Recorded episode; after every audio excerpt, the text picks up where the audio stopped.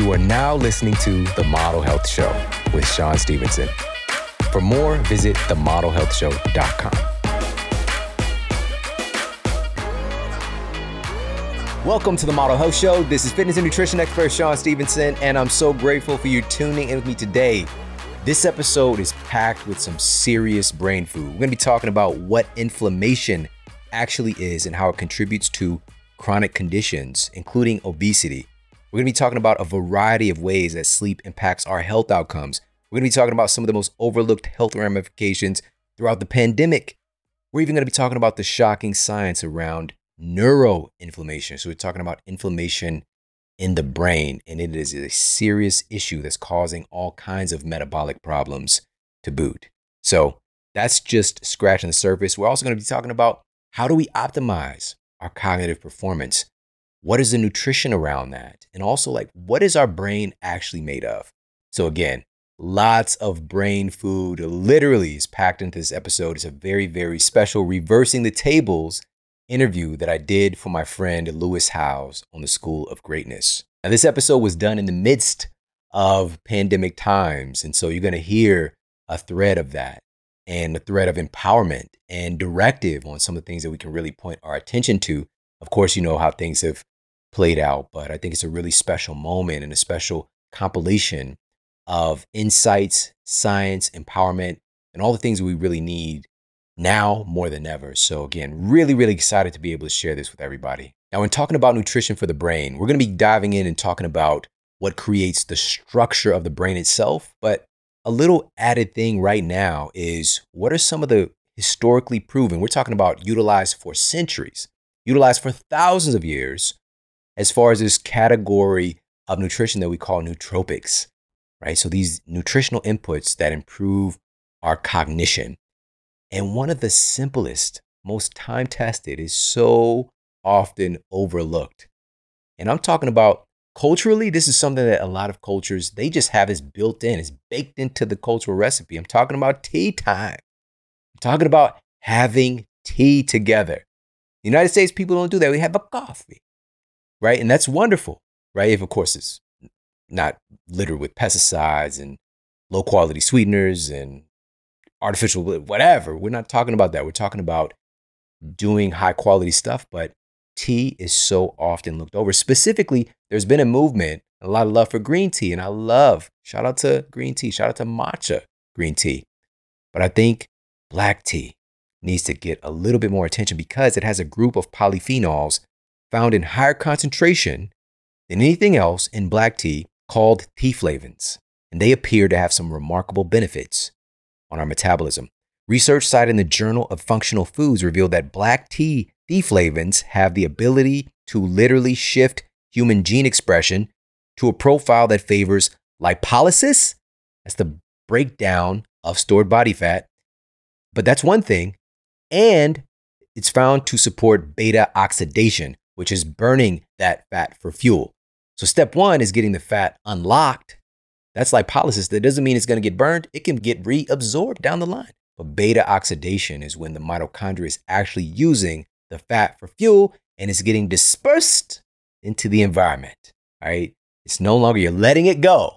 You're not losing the weight because, you know, we tend to try to find stuff that we lose, but we're letting it go. All right. So, really, really powerful. Like, how often do you hear about qualities like this shifting our genetic profile into a state that favors lipolysis and beta oxidation with these compounds found in black tea. Also, to highlight this, the scientists at the University of Oslo in Norway conducted a double blind, placebo controlled study that gave participants either three cups of black tea each day or three cups of caffeinated matched control beverage.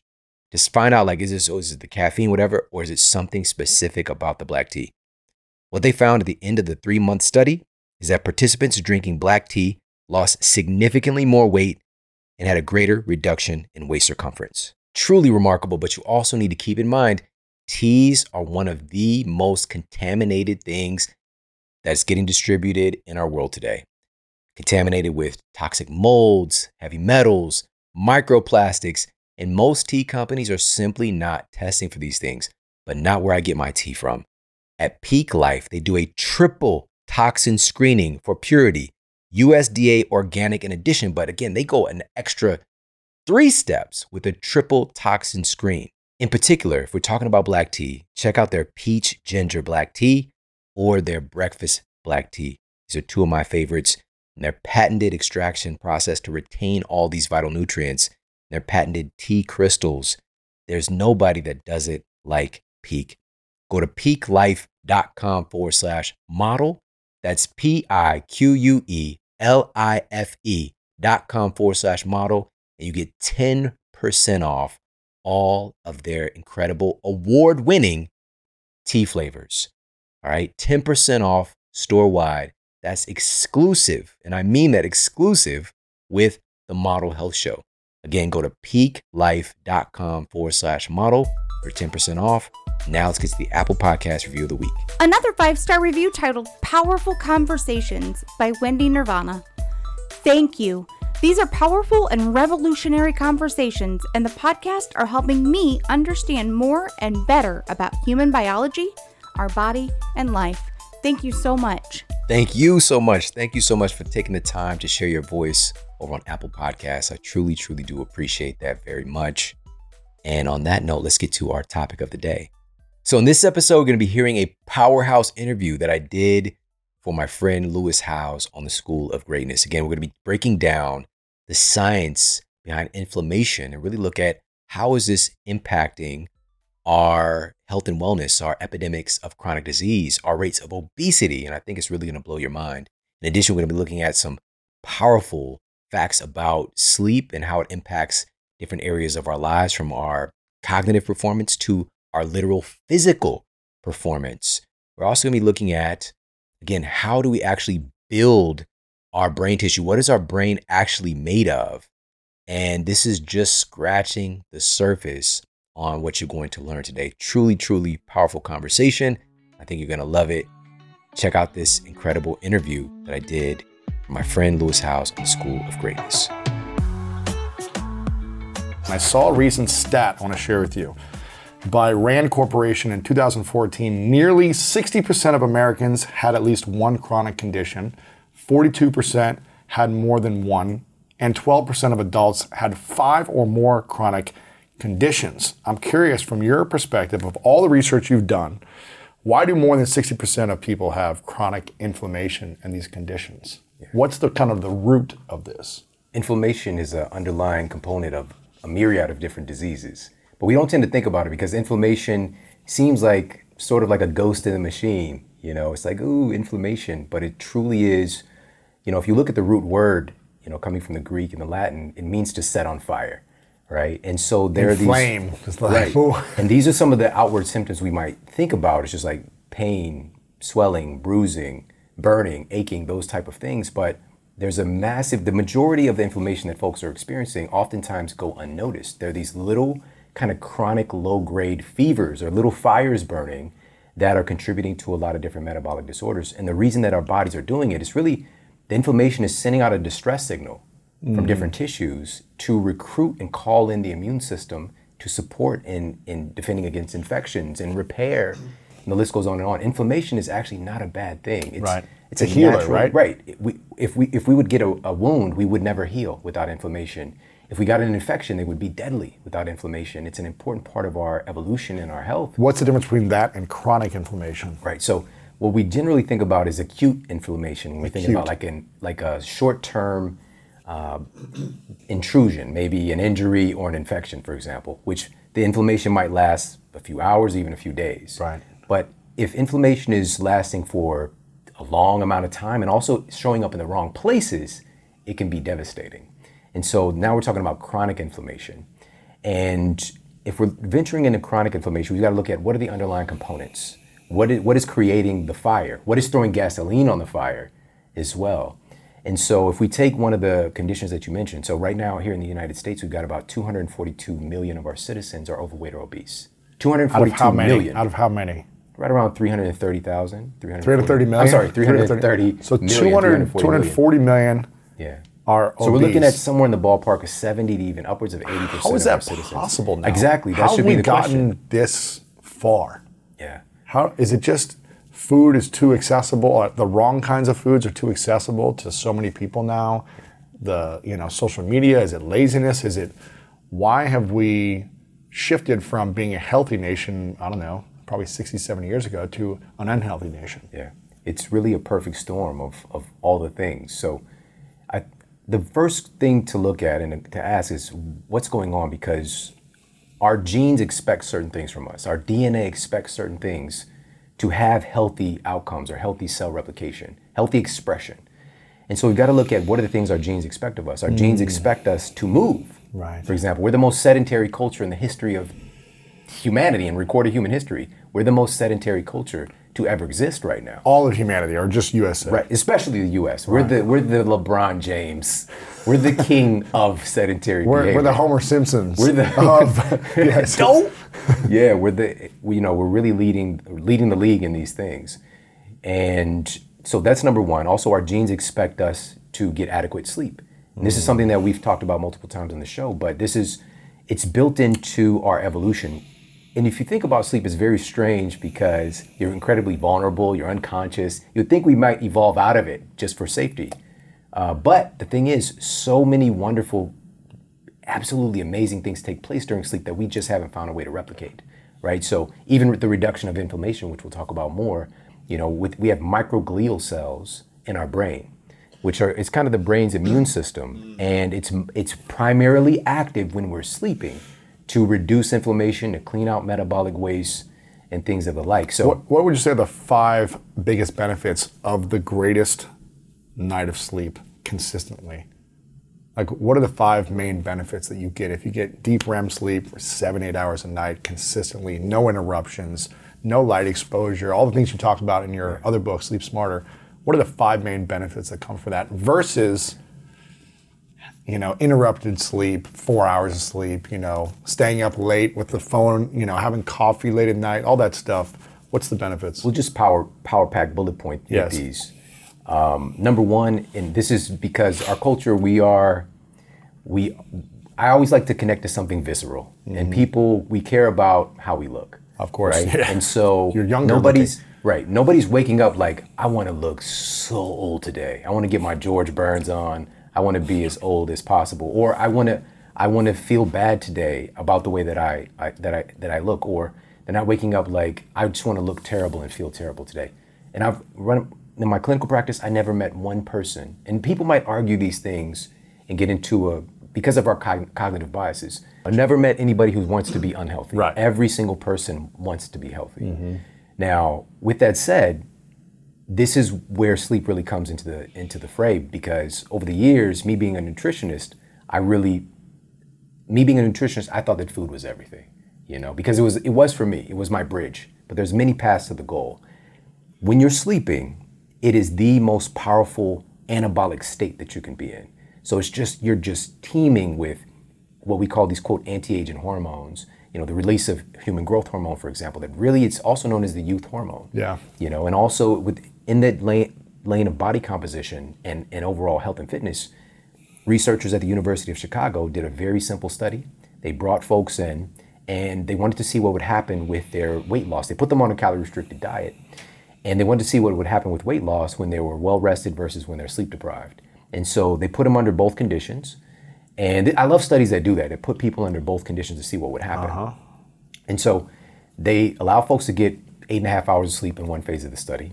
And they tracked all their metrics, their weight loss, et cetera. And then they sleep deprived them for the other phase. So they was getting eight and a half hours, now they're getting five and a half hours. Tracked all their metrics.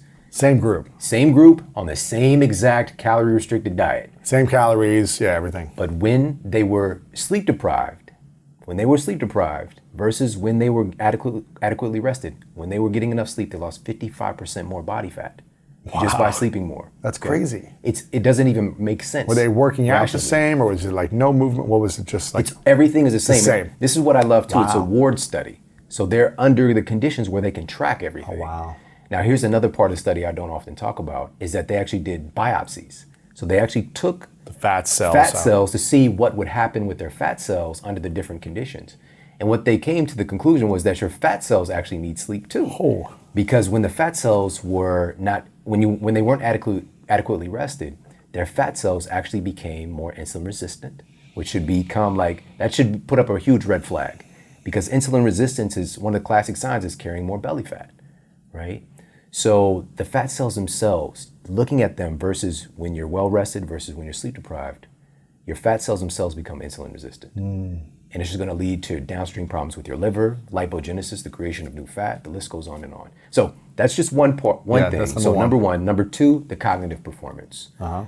And I love this study. This was published in the Lancet, and they wanted to see what would happen when physicians. They took physicians and had them com- to complete a task, and tracked all their numbers. Then they sleep deprived them for 24 hours, which is not abnormal in the field of medicine, and had them to complete the same task, which is a simulation of different like surgical type of simulation. Man.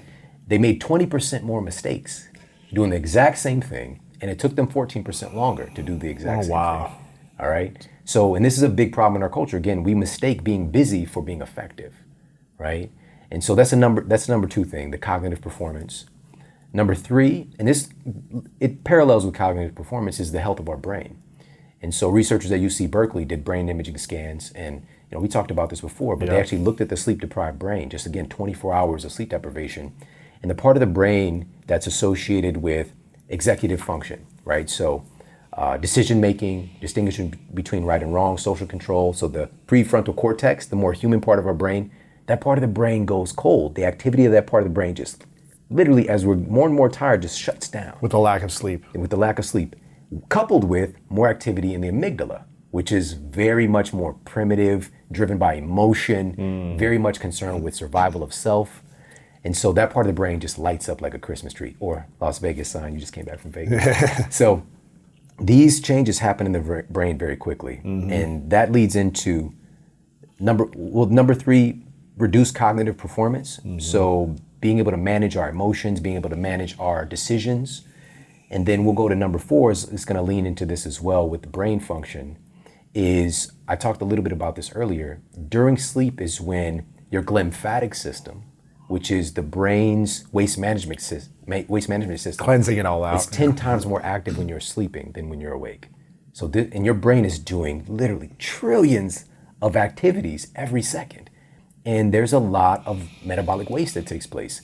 And you have to have this cleansing system, this cleaning system, or you're going to have a buildup of things like amyloid beta plaque, for example, which that is strongly, strongly correlated with Alzheimer's disease. It's an inability of the brain to clean, clean itself, and also insulin resistance in the brain. We could talk about later. But we're wondering again, why are these issues going up? Why is brain inflammation going up? These are the things. Are we getting enough sleep for the processes that normally just naturally want to happen? They do it on their own. Are we getting that? The final thing So four is um, the cleansing. Right, Cleansing. right. Cleaning. And so this is associated with disease prevention of the brain, longevity of the brain. And number five, um, you know, this is tough. There's so many different different things that this can benefit. But I would say for me and, and you as well, like we, we want to be able to perform. You know, we want to be able to to use our body and our mind to compete, Right. to get out and, and to play, to have a good time. And one of the fun things I talked about in my in my first book, Sleep Smarter, was research that was done on basketball players, collegiate basketball players at Stanford. And they found that simply by increasing the amount of sleep that they were getting, not training more, not doing anything else differently, this shaved a full second off of their sprint time just by increasing their sleep. Wow. They improved, significantly improved their free throw shooting and their three point shooting Wow. just by getting more sleep. All right. And these are things that we just kind of, on a periphery, kind of know that. But at the same time, are we utilizing it? So, some of the greatest athletes in the world right now, sleep is a part of their training. LeBron James, it's a part of his training. Usain, Usain Bolt, same thing. It's a part of his training. Mm-hmm. Now, S- Serena Williams, the list goes on and on and on. These things weren't taught to us when we were in high school. No. It was just like, Get up at 4 a.m. and lift. yeah, and- right. just go, just go right into somebody. You know what I mean? Make a play. Make a play. You Keep your head on a swivel. but today, you know, it's really built into the into the system. Yeah. Also, the strength training programs are built into the system, um, which is beautiful because again, when we were in high school, it was very. I mean, some stuff was starting to take place with folks being in the weight room, but it wasn't a big emphasis. Whereas now, if you look at different sports, like a good friend, which I'm, it's so weird for me to say this right now. This is like the coolest thing. I've actually got chills. Ozzie Smith.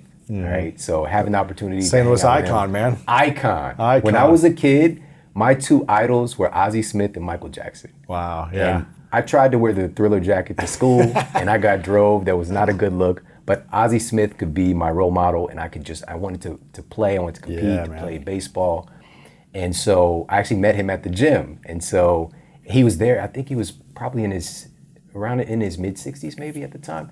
Um, but he was there getting strong. Like, and he was one of the first, if not the first high level elite baseball players to really embrace strength training way back in the 80s. Wow. And the reason that he did it, funny enough, was he tore his rotator cuff and he didn't want to be out. Like this was back in the day where it's just like literally you pat you do whatever it takes to get on the field. And he wanted to be there for his team. And so he just tried had to find out a way to strengthen everything around it because he didn't want to have surgery. He would have been out for a year at the time. And now, you know, of course, sur- surgeries have advanced tremendously since then. But so he found in that he strengthened everything in his shoulder, but also he started throwing from a completely different arm angle. And still won side arm or something, 13 consecutive gold gloves. It's crazy. It's crazy. It's crazy.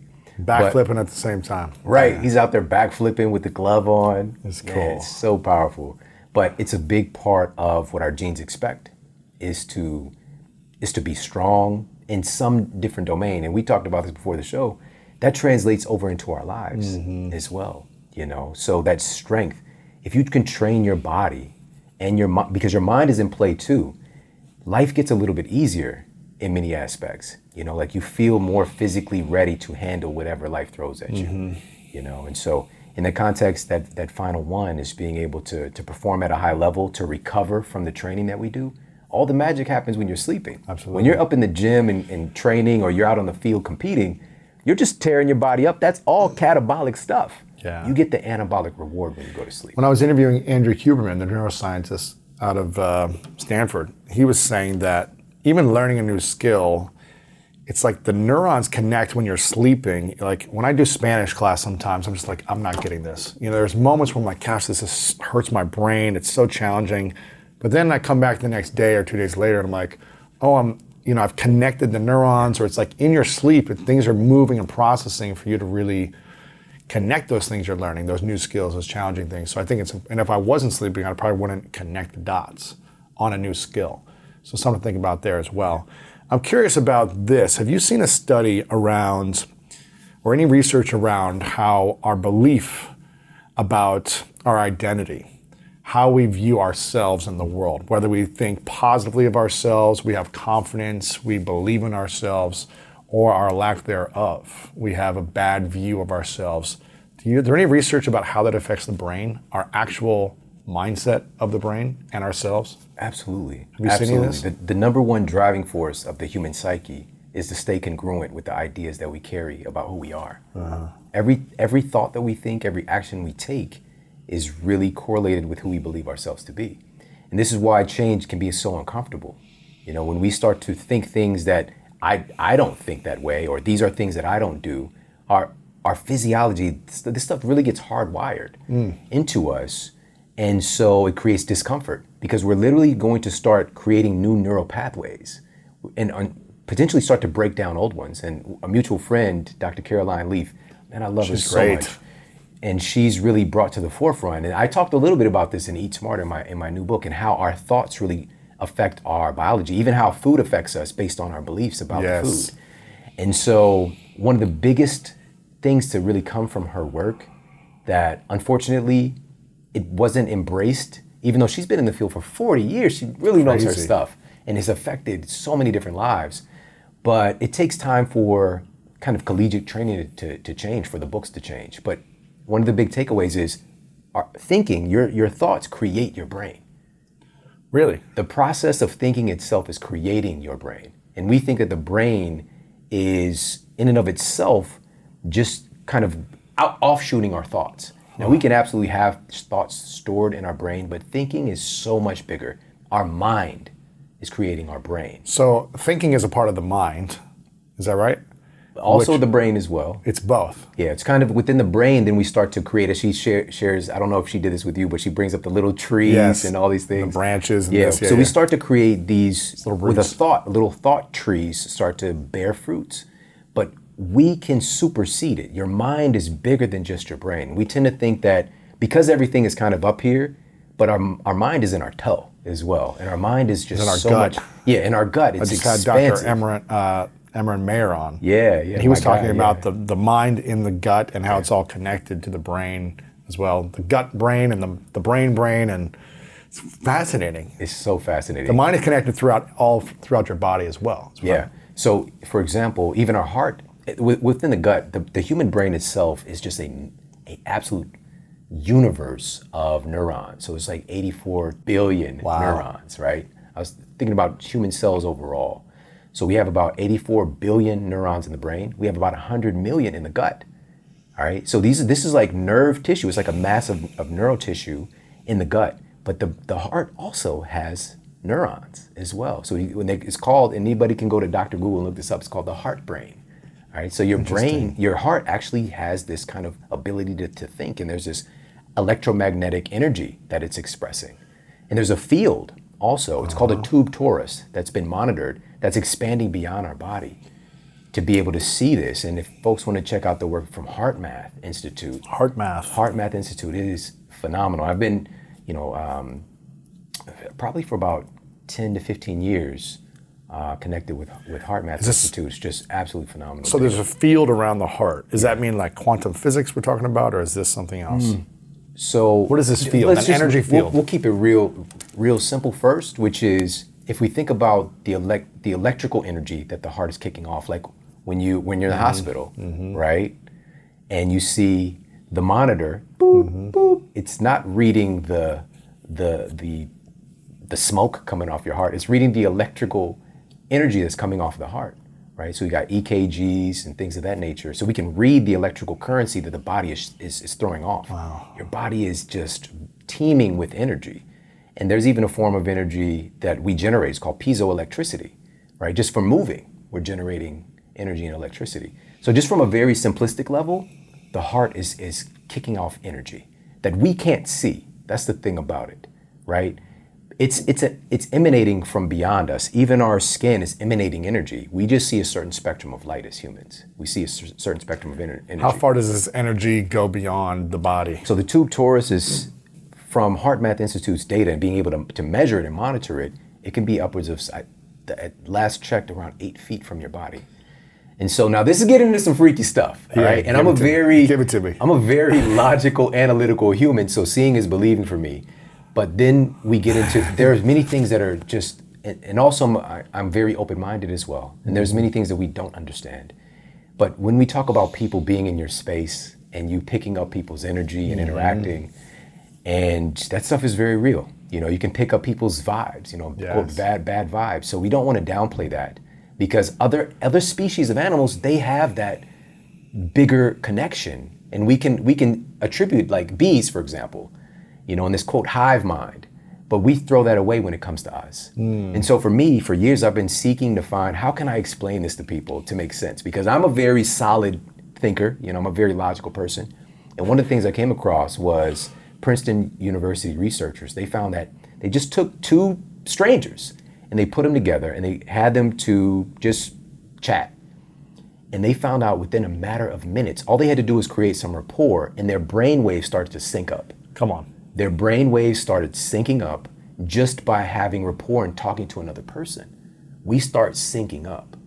And this is this happens all the time. And also, it sounds like if the brain isn't optimized through sleep, through nutrition, through healing the inflammation, the chronic inflammation, if that's not optimized, your mind is not going to be optimized. Yeah. You're going to be thinking poorly, you're going to Yeah. be acting poorly, you're going to be tired, all these different things. So, if you want your mind to be sharp, you got to make sure your brain is healthy and recovered and healed. Is that what I'm hearing you say? it's it's true if we're just going to be again looking at this from a very foundational simple mm-hmm. principle it's much more difficult to think the thoughts that we want to think when we don't feel well Right. When we don't feel well, we start to think bad thoughts. it's just it just It's comes hard. together It's hard. It comes together because of our so much of our biology is driving our lives you know how we feel but this is the thing and everybody's seeing this example we can think externally of our biology we can change our thoughts and change what's happening with our biology instantly because every thought that you think has correlating chemistry that's released. Really? And Give me an also- example.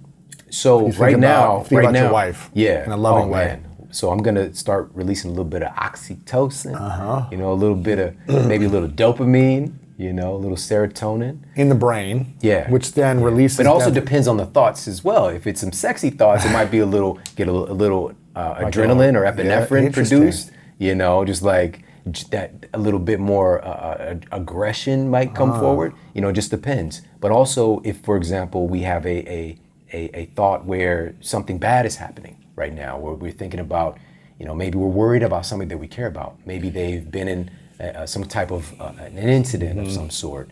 And but maybe we heard some news about it but it's not true okay? So maybe we we heard that somebody that we love got into an altercation right? And we're just like you know really upset like oh my i can't believe this happened i can't believe whatever. And we can start to produce these chemicals associated with that stress. So much more cortisol right? So a lot of people know about cortisol. Cortisol is not a bad guy. We've talked about this Right, before. right, right. It's a big too part much of of it consistently hurts you. especially and chronically. So we start to relu- release all these neurotransmitters, neuropeptides, hormones, all driving us towards worry, fear, anger, regardless if the situation is real or not. Right. That's the We rub. make it up. So we can think external. We can think beyond our current circumstances and change our biology. But if our biology is in a tough place, it, it's harder to keep trying to do that. So our thoughts shape our biology.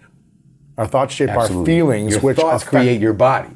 your thoughts create the body. So now we get into. Wow. I'm, bring, I'm gonna bring her up one more time. Yes, Uh, Caroline's work. she's great. Yeah. So we that we had a great conversation about that as well. And actually, it, um, uh, an interview that I did with her, it came out recently, and we got we we we we put our toes in in that conversation a little bit more, because this again, this is kind of difficult for us to to to think about today because we've been so inundated with the the genetic dominant theory that our genes are controlling our lives. And now not today, of course, I, I believe just about everybody listening has heard the term epigenetics at this point, and how these these are above genetic controls, like epidermis, like your skin, the outermost Mm-hmm. part of your skin. So epigenetics is controlling your genetic expression, right? And so humans collectively, we've got maybe 20,000, 22,000 genes collectively. But I think that that's going to play out, and, and you're hearing it here first. I think that that number is not quite accurate, but when they did the Human Genome Project, that's what they discovered. Right. But why are we so different? It's because of the, the the expression of the genes. There can be a thousand different outpicturings of one gene, and it could code or express what we would deem to be something negative. Hmm. But even the negative things are trying to push us towards health. There, our body is always adapting, trying to help us to Trying to realign us and saying this Yes. is not good. You need to pay attention to this and fix it. Yeah. Even with obesity, our bodies are trying to save us. They're How so? trying to save us. So, for example, when we when we bring in an abnormal amount of sugar, like the way that humans evolved, we didn't have access to sugar like Right, that. You know, if you come lot. across a, a beehive or something, like you're gonna risk you're gonna risk getting stunned to get some of that. All right. But today we've taken that It's just here, eat it all day long. Uh, it's, Everything. It, it is it's so remarkable how, and this for me it's just it's a very simple principle of biology. When did we start getting sugar accessible in this country? When was what year or decade was this where it's like, oh, sugar's available now? Here's the beautiful thing: humans have we've always had a, a hankering for sugar, like through our evolution. We go towards. Like I said, this, yeah, yeah. we'd, we'd go for those things, especially, but also is available for some cultures only certain times a year, for example. And so you would rack up on it Hi- as yeah, well. yeah. And now this is an important tenet as well. Because, and there's a reason for this, the human brain itself, if we think about the blood brain barrier that protects the brain and only allows in certain things, certain nutrients, it only has gates for certain gases like oxygen, for water, only certain nutrients get into the brain. The brain has its own exclusive diet. But there are a lot of sugar gates. Your brain will gladly confiscate. Harvard researchers uncover this. Your, your, your brain will gladly sop up half of the sugar that you take in in a meal. You take 50 grams of sugar, 20, 50% of that, 25 grams 25 is going into the brain. going to your brain. How's it, where's it going? Does it go throughout all the brain? Does it go to a section of the brain? What happens? Is it, and it's just filtered throughout and you're just on a sugar high? Yeah. So even the term sugar high, like it sounds, it's kind of funny, but that's not funny. Right. It's not funny because what happens is so there are these protein gates that allow the sugar to transfer over from through the blood-brain barrier into the brain itself. And yeah, because many of the neurons run off of glucose. So your brain is like, look, give me that. We got we got stuff to do. Well, let me let me take all of it. But what happens is over time is it starts to create insulin resistance in the brain as well. Mm. All right. So this is one of the biggest issues facing our world today. And if we get into the conversation about inflammation, neuroinflammation, I believe is the most troubling issue that we're facing as a society. But it's it's a it's a hidden, overlooked issue because the brain is so protective. We don't really know that this is going on until oftentimes it's too late because the brain itself, we talked about the symptoms of inflammation, pain, swelling, burning. The brain itself doesn't have pain receptors. Mm. So your brain can tell you about pain in your in your pinky toe or on your, you know, pain in your neck, but pain within the brain itself, it doesn't have pain receptors. What about like a migraine or something? Is that not? Migraines are not the brain directly expressing pain. It's, it has a lot to do with, now, there is, this is a little bit more complicated. There is, there, there are some offshoots of things happening within the brain with migraines. Let me be clear. So let's just take um, the borderline migraines are different also. People who experience migraines they know that it's different but from a headache. But we'll just take that borderline experience maybe like a, an acute migraine or a, maybe a tough headache. What it really is is the blood vessels that surround the the brain that, that surround the your skull all right not the brain but that's surrounding your your neck and your shoulders and so mm. muscle spasms and things of that nature can start to kind of cut cause restriction right? So, but there can be some electrical storms taking place in the brain for sure. Interesting. But anyway, so the brain it's, itself doesn't experience pain. So this is why, for example, there's you know, you can have a brain surgery and Not literally feel it. like yeah, you You're can be awake. awake, yeah, and it's That's just like nuts, isn't yeah, it? it's so weird. So Wasn't there weird. someone who was like playing violin on a, on a brain surgery that like Yeah, opened the saw head that, and just yeah. like to see if she could still play or make sure there was That's like some total recall That's stuff. crazy, like, man. Where's Yeah. Arnold? That was crazy. some, like- yeah, it's it's amazing, man. But these these are really overlooked simple principles. But going back to that tenet of inflammation, so if the brain can't experience the pain, how do you know when it's on fire? How do you know when it's the brain. You don't know Yeah. Until it's too late. You don't huh? know. But there are downstream symptoms. I'm feeling this in my my face, my arm, my back, like something. My gut doesn't feel good. There might be a And it's that signal. constant superhighway of the brain body connection, mm. right? So these researchers at Albert Einstein College of Medicine, they found that neuroinflammation is a double-edged sword for nutritional diseases, met- metabolic diseases. All right, so What that what that means is inflammation in the brain is one of the primary causative factors of obesity. Ah. so And- when you when you have inflammation in the brain, you're more likely to be obese. And obesity is a causative agent for neuroinflammation. So they both hurt each other. So you're getting into this double-edged sword or vicious circle.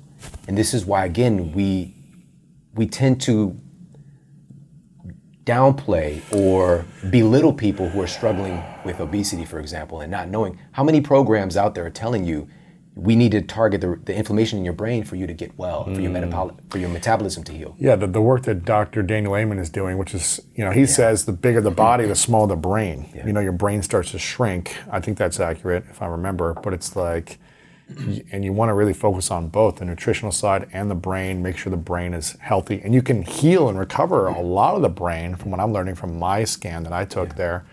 There are ways to, in, to optimize the brain, even if you've hurt it in a big way. Yeah, that's the beautiful part about us. Yeah. And uh, Daniel's a, a really good friend. If there's anybody who knows, it's him. He has the biggest database Yeah. of SPECT imaging scans. He's looking at the brain. He's not just making it up. Yeah.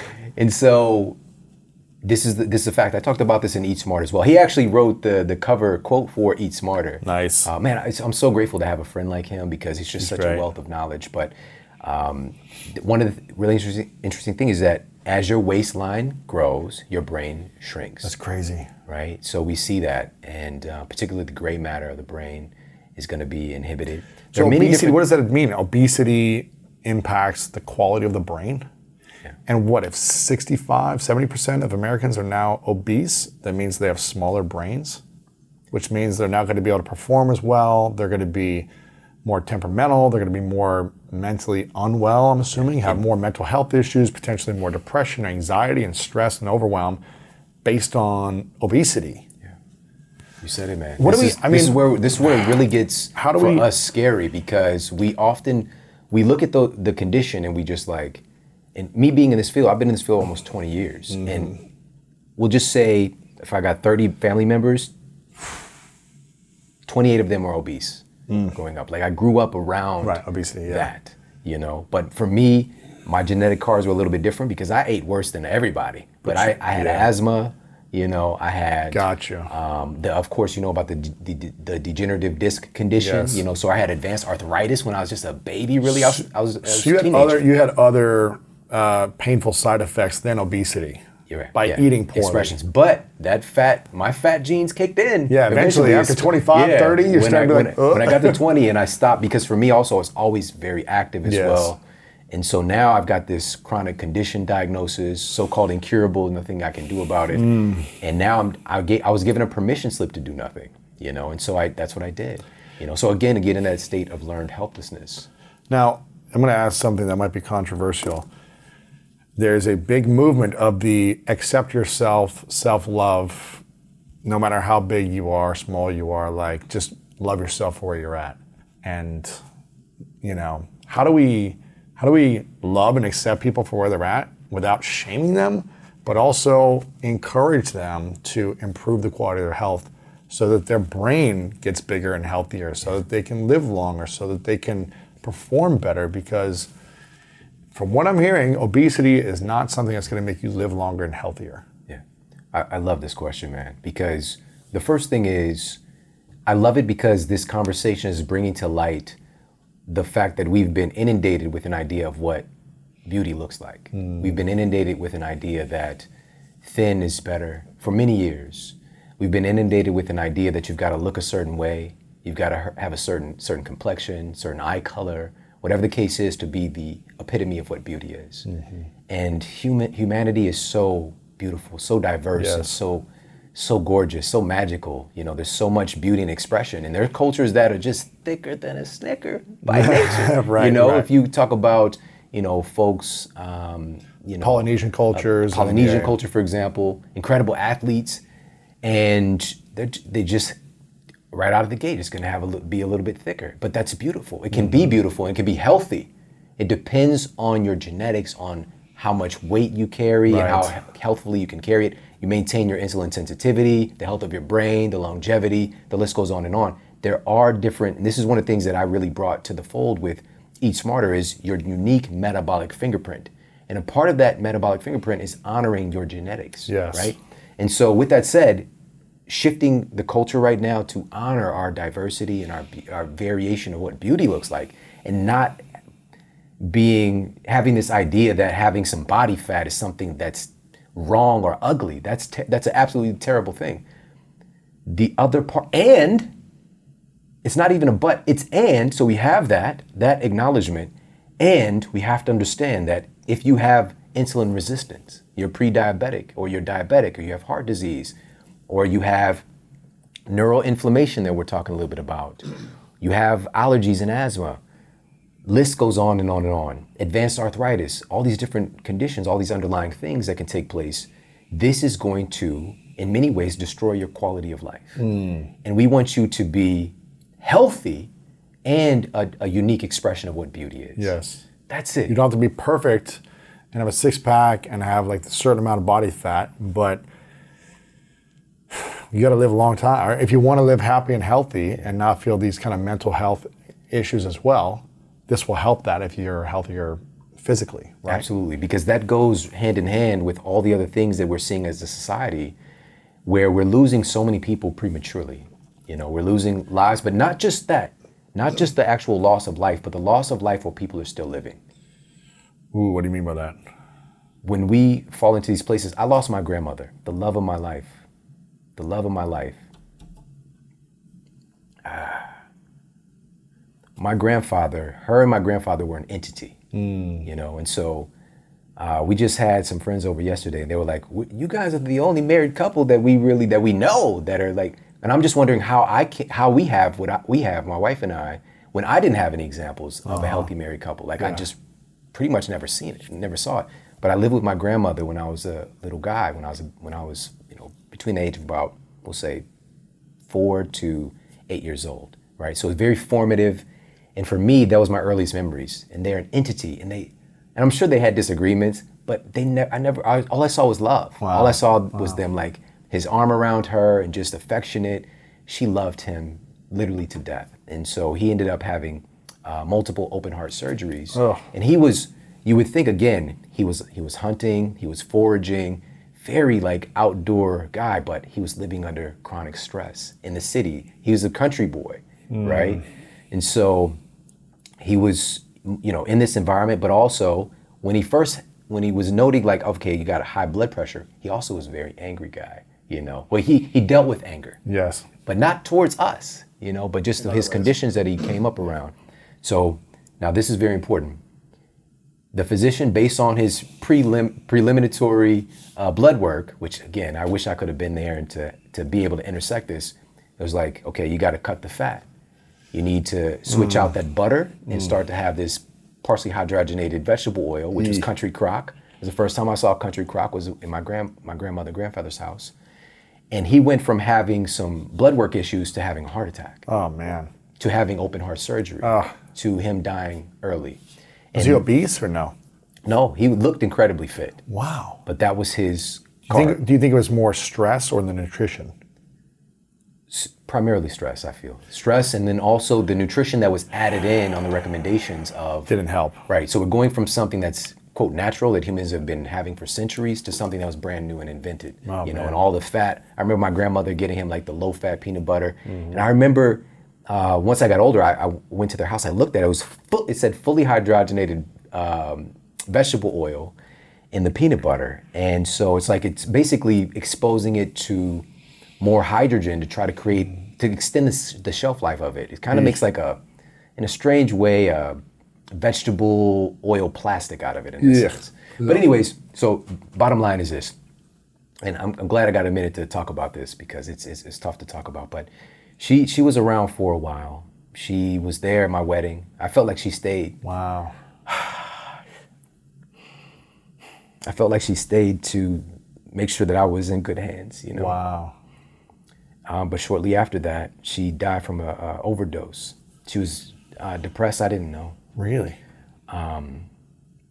And you know, with the what the story goes, you know, I don't know if she did it on purpose or not, but you know, she she took her medication and she died. Shortly after the wedding, or Yeah, not not too long after, maybe you know, maybe a year later. yeah. But you know, I lost and I lost the love of my life outside of my wife to depression. Mm. And you know, when he left here, like really her identity was so tied to Oh, him. You know, she loved him so much. Man. Yeah, so when I'm talking about this stuff, but also her health was going down as well. And I'm just now really starting to hit my stride in understanding this field and helping a lot of people. And, you know, I didn't know. Like my grandmother had diabetes, she had this, she had this, that issue. She had like the whole pill cabinet. Oh, man. And for me growing up in it, it was normalized, you know, and yet we're, we're treating symptoms. And so when we're not in a good state of health, the, the depression, it is just, it's more, it can be more invasive. Yeah. It can be harder to deal with. They come together. So Hard to deal my with. It's point hard to get out of it. yeah. My point that I want to share is when we're venturing into these outward states of inflammation, because even our fat cells themselves are an inflammatory factor. Hmm. They're essentially they're putting out a distress signal that's letting your body think in a sense that you're infected. And the fat cells themselves are creating inflammation, mm. right? If we, if we talked about that again, that systemic chronic inflammation, it's just literally checking all boxes for a bad event to take place, whether it's depression, whether which depression now we've got sound data on it having an inflammatory component, depression, heart attack, stroke, dementia, the list goes on and on and on. And a big catalyst for this, about 400,000 people die each year from obesity related conditions. And it's just a footnote. Is that like they have type 2 diabetes or they get stress or they have heart attacks because of obesity or what are those main? So these are comorbidities. Ah. right? So these are comorbidities. They're obese, but they die from something else. Right, right. But that's there 400,000 people every year? every year. Yeah, yeah. It's be, you think if they weren't obese that they wouldn't die? The obesity is a, it's it's kind of fueling the flames of the inflammation, for example. Mm. It's fueling the flames of the metabolic dysfunction, Right. right? So You could still look healthy and die of a heart attack. You hear that sometimes where it's like, But today, it's the exception, not the rule. Right. The majority of the time, Right, right, right. It's related to being overweight and or obese. it's probably with stress or some type of like inner, you know, stress. Maybe you don't look unhealthy, but inside you're not able to deal with anger or resentment or stress or shame or whatever it is. Your thoughts are creating chemistry in your body. Man, Period. crazy, isn't it? It is. It's powerful, man. It's powerful. But you know, this really ties in well with this topic of cognitive function. Yes. Because we talked about neuroinflammation, but specifically the researchers were indicating hypothalamic inflammation. So What's that's that? inflammation. The hypothalamus is it it's really been considered the master gland of the of the human body. Where in is many it? instances. So it's in your brain. Okay. It- it's it's it's in your brain, but it's so I think the best description is the hypothalamic pituitary adrenal axis. So we've got this HPA axis, and there's so many other glands upon that axis, even the thyroid. And so the hypothalamus is kind of like in the boss's office in a sense, right? But I would argue that it's not necessarily the boss because everything is working together. Mm-hmm. But the reason that it's considered a master gland is that the hypothalamus integrates your endocrine system, the production of all your hormones, with your nervous system, which is like sensing your environment, your internal, external environment, Wow. based on that data and that feedback, integrating the two.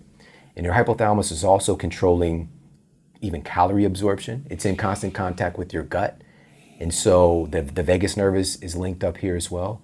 And so based on your assessment, your brain's assessment of, and also your gut of your caloric needs, how much energy you have stored, your, your brain could tell your gut to increase the absorption of calories from the food or decrease the absorption of calories from food. And so we talked about this last time about these. So anyway, your brain can tell your gut when I'm eating all these calories, don't absorb these calories, just let them go out.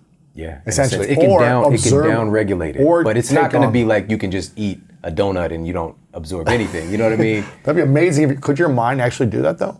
Do you think the mind Anything could is control possible. and Anything say, is possible. I'm going to have 1,500 calories right now with this ice cream and donuts, and nothing is going to be absorbed in my body. It's going to go out to me, and you just manifest, you just decide and declare, no, it's not entering my body. It's Didn't going- you firewalk?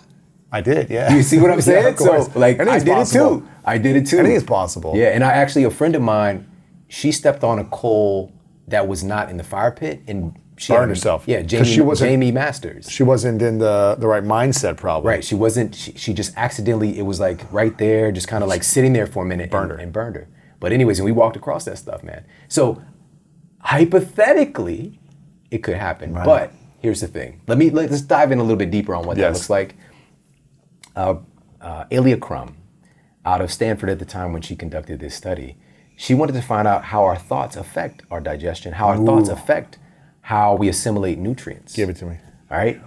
And this is called the milkshake experiment. Ooh, I love, Okay. a milkshake. love a good milkshake. So they blended up a batch of milkshakes and they were all somewhere around 380 calories. And I detailed this in Eat Smarter uh, a lot more. So it, it might be 360, but it, it, I believe it's three, 380 calories.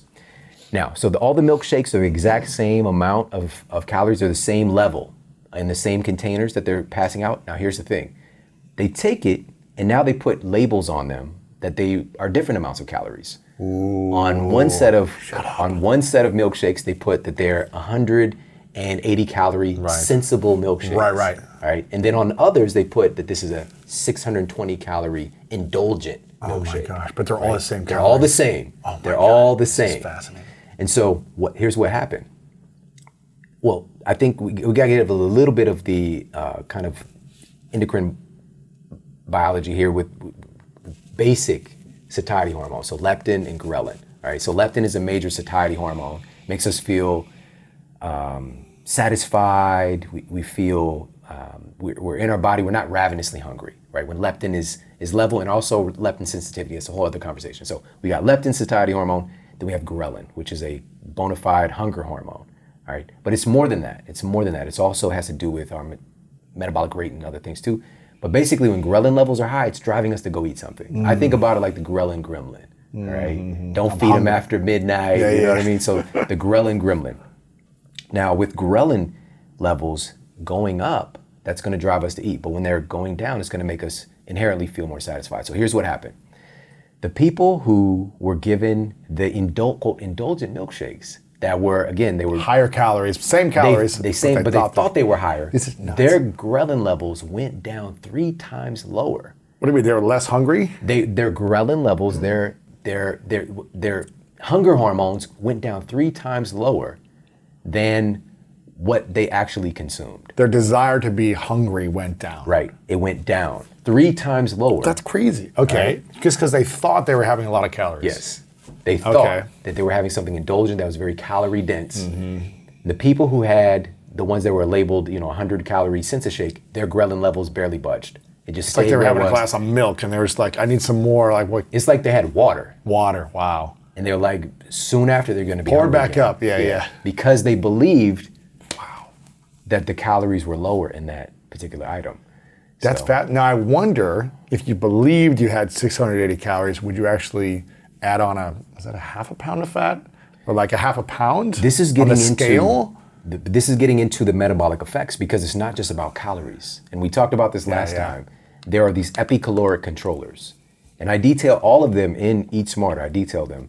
But we talked about how the type of food itself controls how your body holds on to those calories or or burns the calories off. Right. Right. We also go through how your metabolism works, how the process of fat loss actually works. Like where does fat go? We talked about all that last uh-huh. time.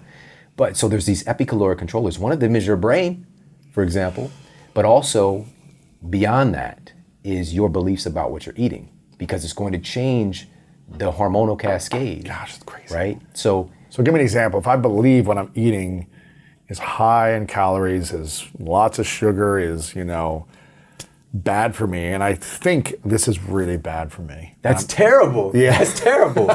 So don't when you're eating this and saying this is horrible for me, um, just Yeah. gonna keep eating the donuts. What should you be doing when you know you have something that's not the healthiest, but you're enjoying the sugar and Yeah. the the cheat That's the it? thing. That's the beautiful part about it. It's like Enjoy no- it. for me, being in this space and why I found I think a really great lane where we saw so much success with all the patients that we're working with is because that nothing's off limits. Nothing is. We can't. We get into this giving food morality where something is bad, and if you're eating a food that's bad, Oh man. what does that say about you as a person? Ah. right. ah. So I'm e- I'm eating this bad food. I must be bad. Oh man. I can't control myself eating this and I'm we get into these really complex psychological. shaming ourselves. Yeah. So So when you're gonna eat best when you're gonna eat the not optimal foods, just enjoy it. just enjoy and say, Enjoy I'm gonna enjoy this, I'm gonna have fun, tastes good. The best time the best time to eat something that we would consider like a treat or like you know we'll just say pizza or Ice cream, cake or donut yeah I, Is when. it's when we're feeling good but we tend to do it when we're feeling Ah, it's so true. It's when something's not going well in a So relationship it or it's something be- at work. We're like, ah, I just want to. it tends to compound the issue you know but also Ah, they can be if if it's done with intentionality it can be a part of the healing process that's the thing too because again we get Mm. so black and white with stuff like you know you shouldn't be doing this shouldn't be doing that. It makes us humans we don't like rules in a sense. Like it makes us want to rebel against the thing you know? And so it can be a part of the process but we have to maintain integrity. Because for example carbohydrates it's really interesting that and I, I actually did a master class on this on my show recently, talking about uh, natural, clinically proven ways to increase serotonin production in our bodies. And so serotonin is a it's a dual hormone and neurotransmitter, so it has multiple impacts on our endocrine system and on our nervous system. But serotonin is noted to be like this feel good vibe to it. Like when serotonin is optimized, like a lot of antidepressants target serotonin. Okay. They're selective serotonin reuptake inhibitors. But it's not making you produce more. It's just trying to reduce the metabolism of it so it stays in your system longer in a sense. Mm-hmm. But that's a whole other thing. So bottom line is this. Carbohydrates actually increase serotonin levels Makes you feel better. in a sense. Now, this isn't 100% true across the board, but it's seen in, in peer reviewed evidence that having a little whack of some some carbohydrates can actually increase serotonin. Little French make you- fries, little, you know. yeah, make you feel get get a little bit ahead of feeling good. So, but we have to put that in its proper place. We've all experienced this, but we think it's the sugar high. Hmm. It's not just that. It's what it does to your your your neurochemistry. It's what it does to your hormones. That's really it's What so much deeper. What do carbs do to your hormones?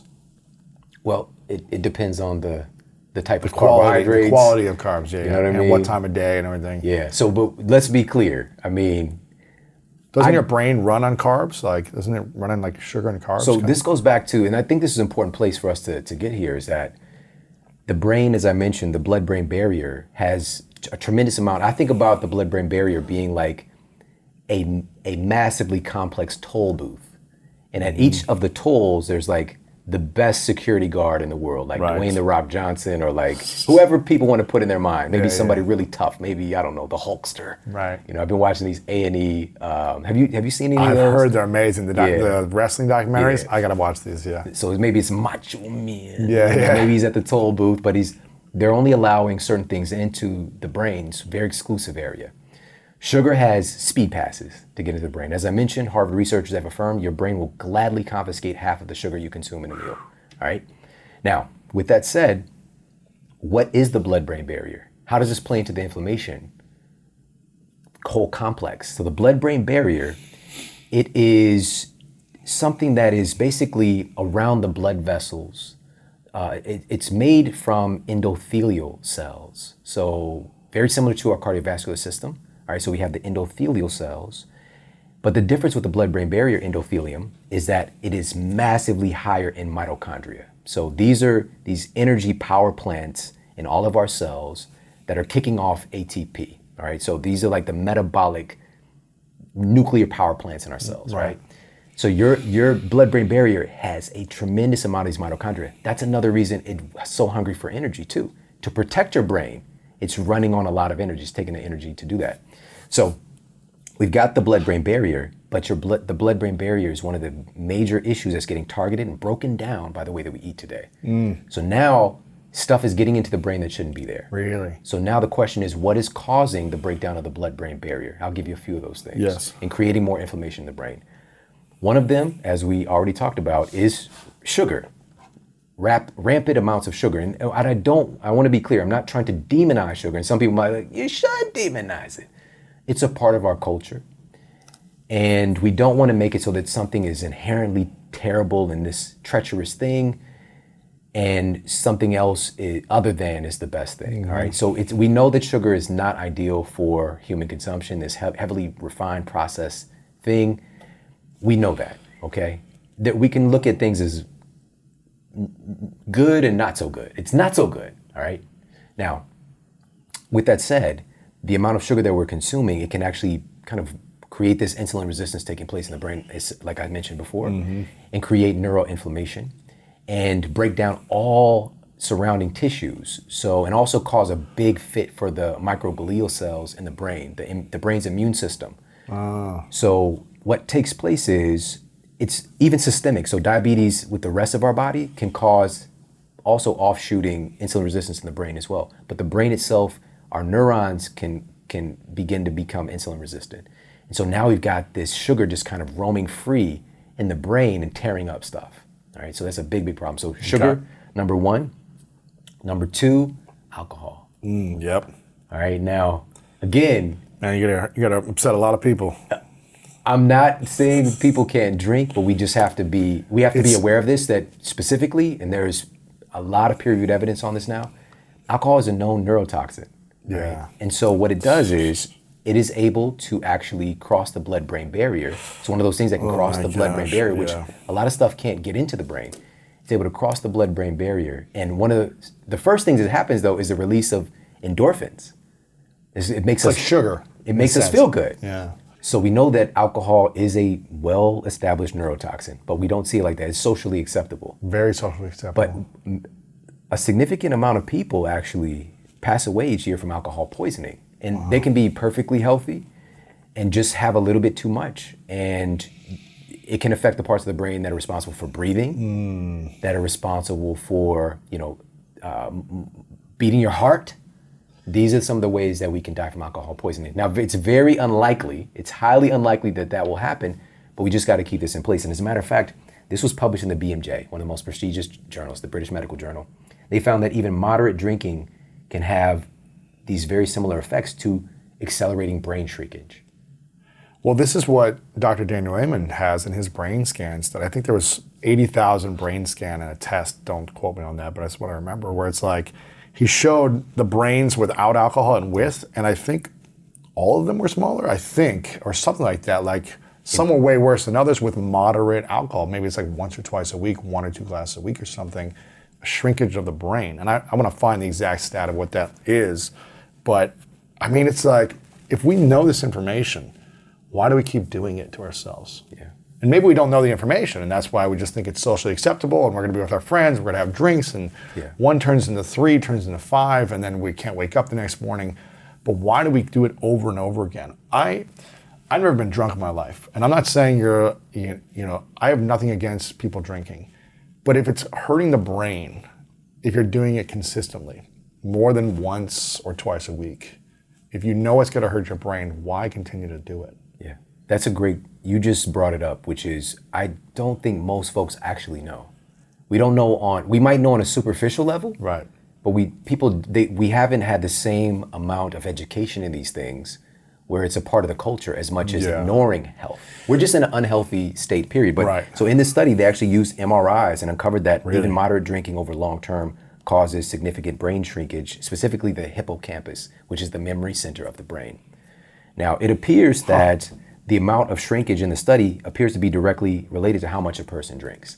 Now, So if you So- drink once a week, you should be fine. yeah, I mean, even a couple of times a drink. So moderate drinking would be even that can be get into the category of we'll say even four to glass of- five nights a week, one to two one glass of wine or something. servings of alcohol depends on what it is, right? But for some people that might be too much.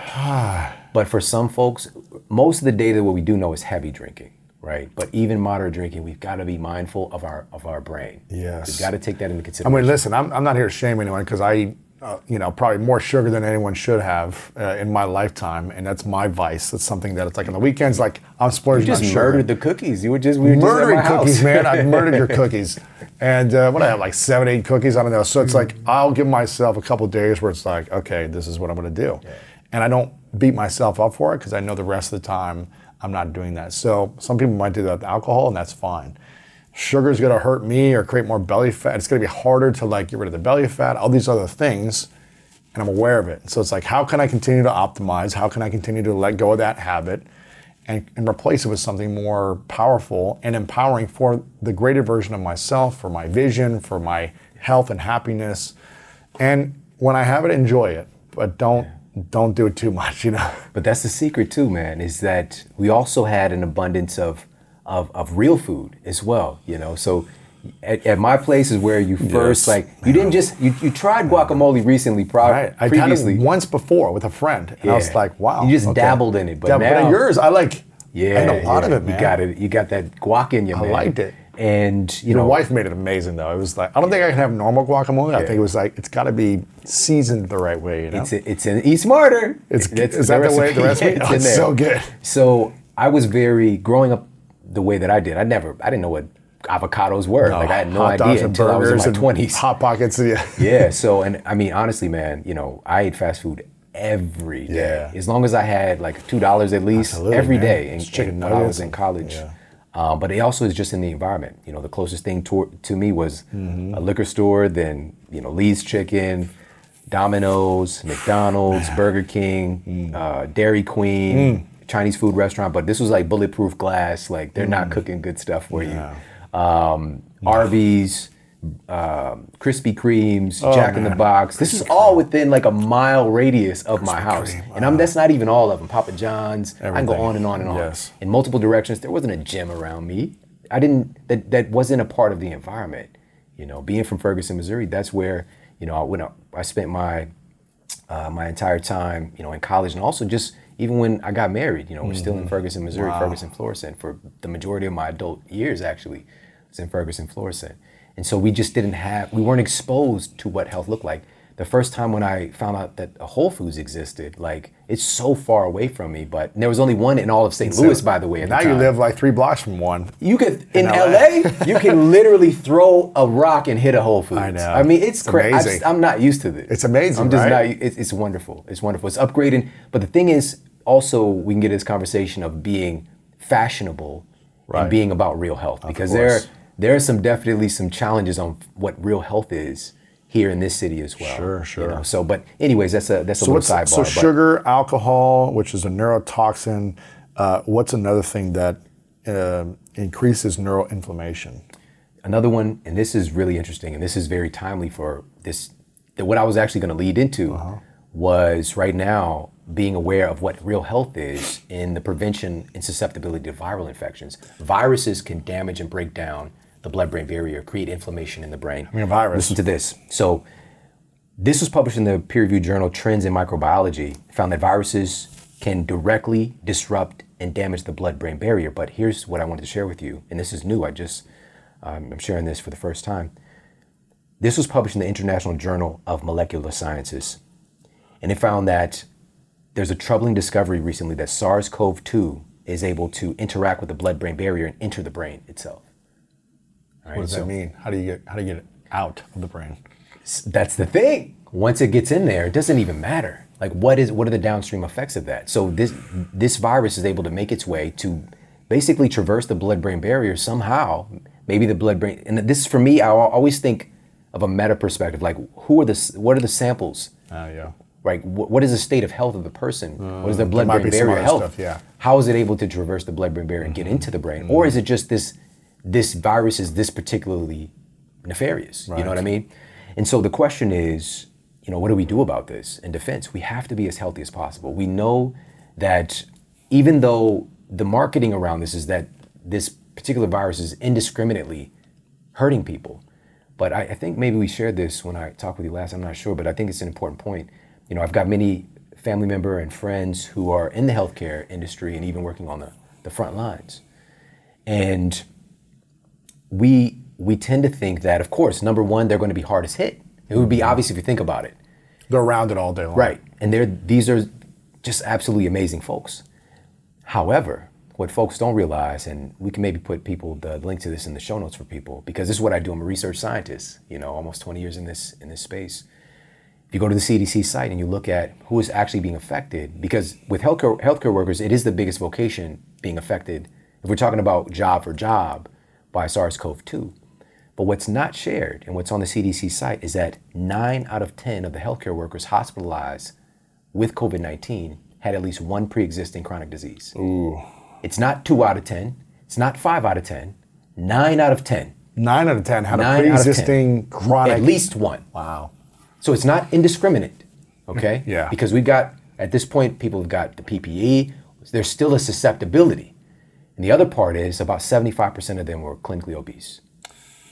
And it's right there. The CDC is where people, if you post anything, talk about mm-hmm. it's getting directed to the CDC, but most people are not analyzing the data on the CDC. I love it. Right. I love it. But also, it's highlighting again the thing that's not getting addressed, which is let's get our citizens healthier. Healthy. When are we going to talk about helping to reduce this epidemic, these multiple epidemics? Pandemics is epidemic expanded kind of multiple places. What is the epidemic? Is it neuroinflammation? Is it obesity? What is the the main causes in your mind that is hurting us? Yeah. We have an epidemic of chronic disease, period. Chronic we have an epi- epidemics of, for example, an average of 630,000 people die from heart disease every year here in the United States. Six hundred thousand 630,000. die from a heart disease. Heart disease. And what causes heart year. disease? Stress, obesity, neuroinflammation.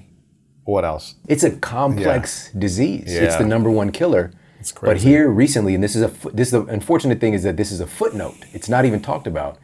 2020, when SARS-CoV-2 was the, the, the headline, almost 700,000 people died from heart disease.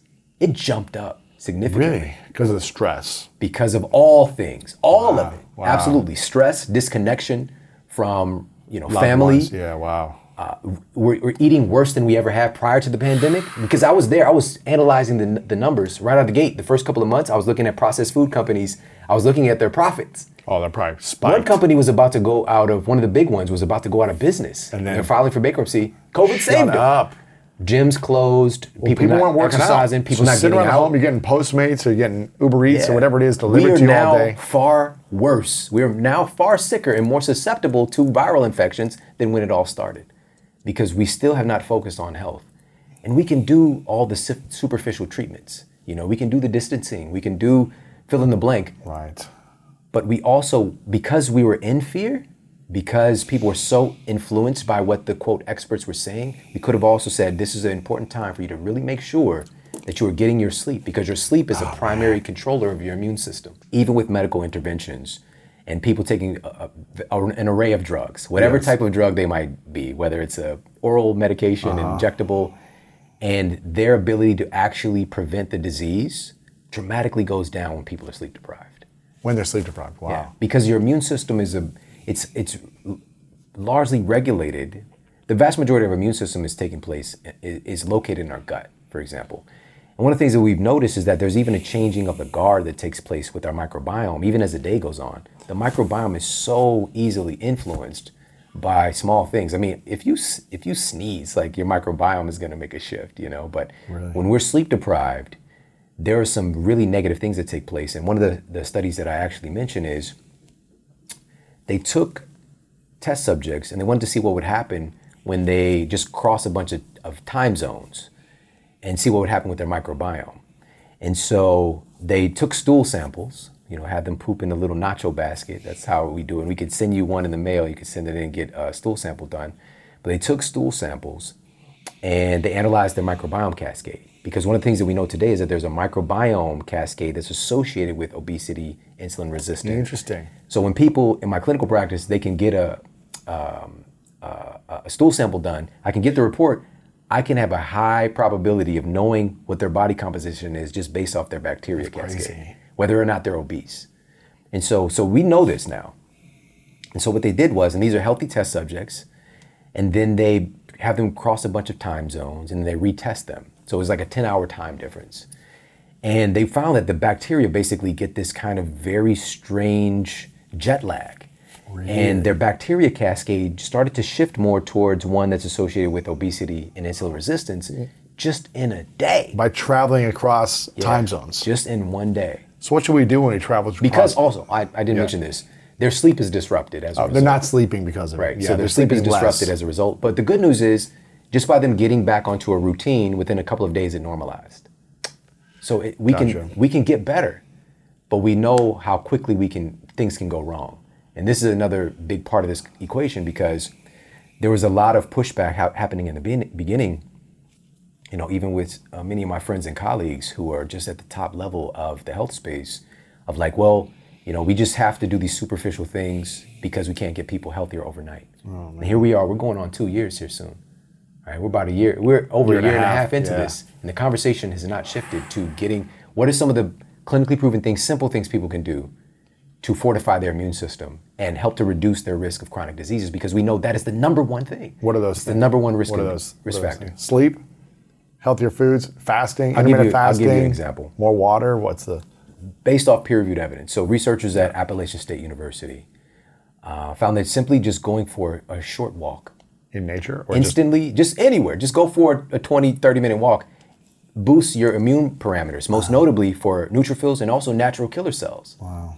Right? It's a temporary boost. yeah, yeah. yeah. But what if you're doing this consistently? Like America, make sure that you, you know, um, you, you wash your hands, socially distance, but also make sure you get in your, your 20 minute walk today, America. Right. We can create an absolute transformation in our culture because people to do it. Get get five uh, one thousand steps, right? Don't- Screw ten thousand, get a thousand steps in, right? Something. If that is if this is if this is framed as a way to help you to defend your body from this Mm-hmm. nefarious condition, which it is, we know that the, the biggest susceptibility, I'll share this with you as well. Um, and this again, it's on the CDC site.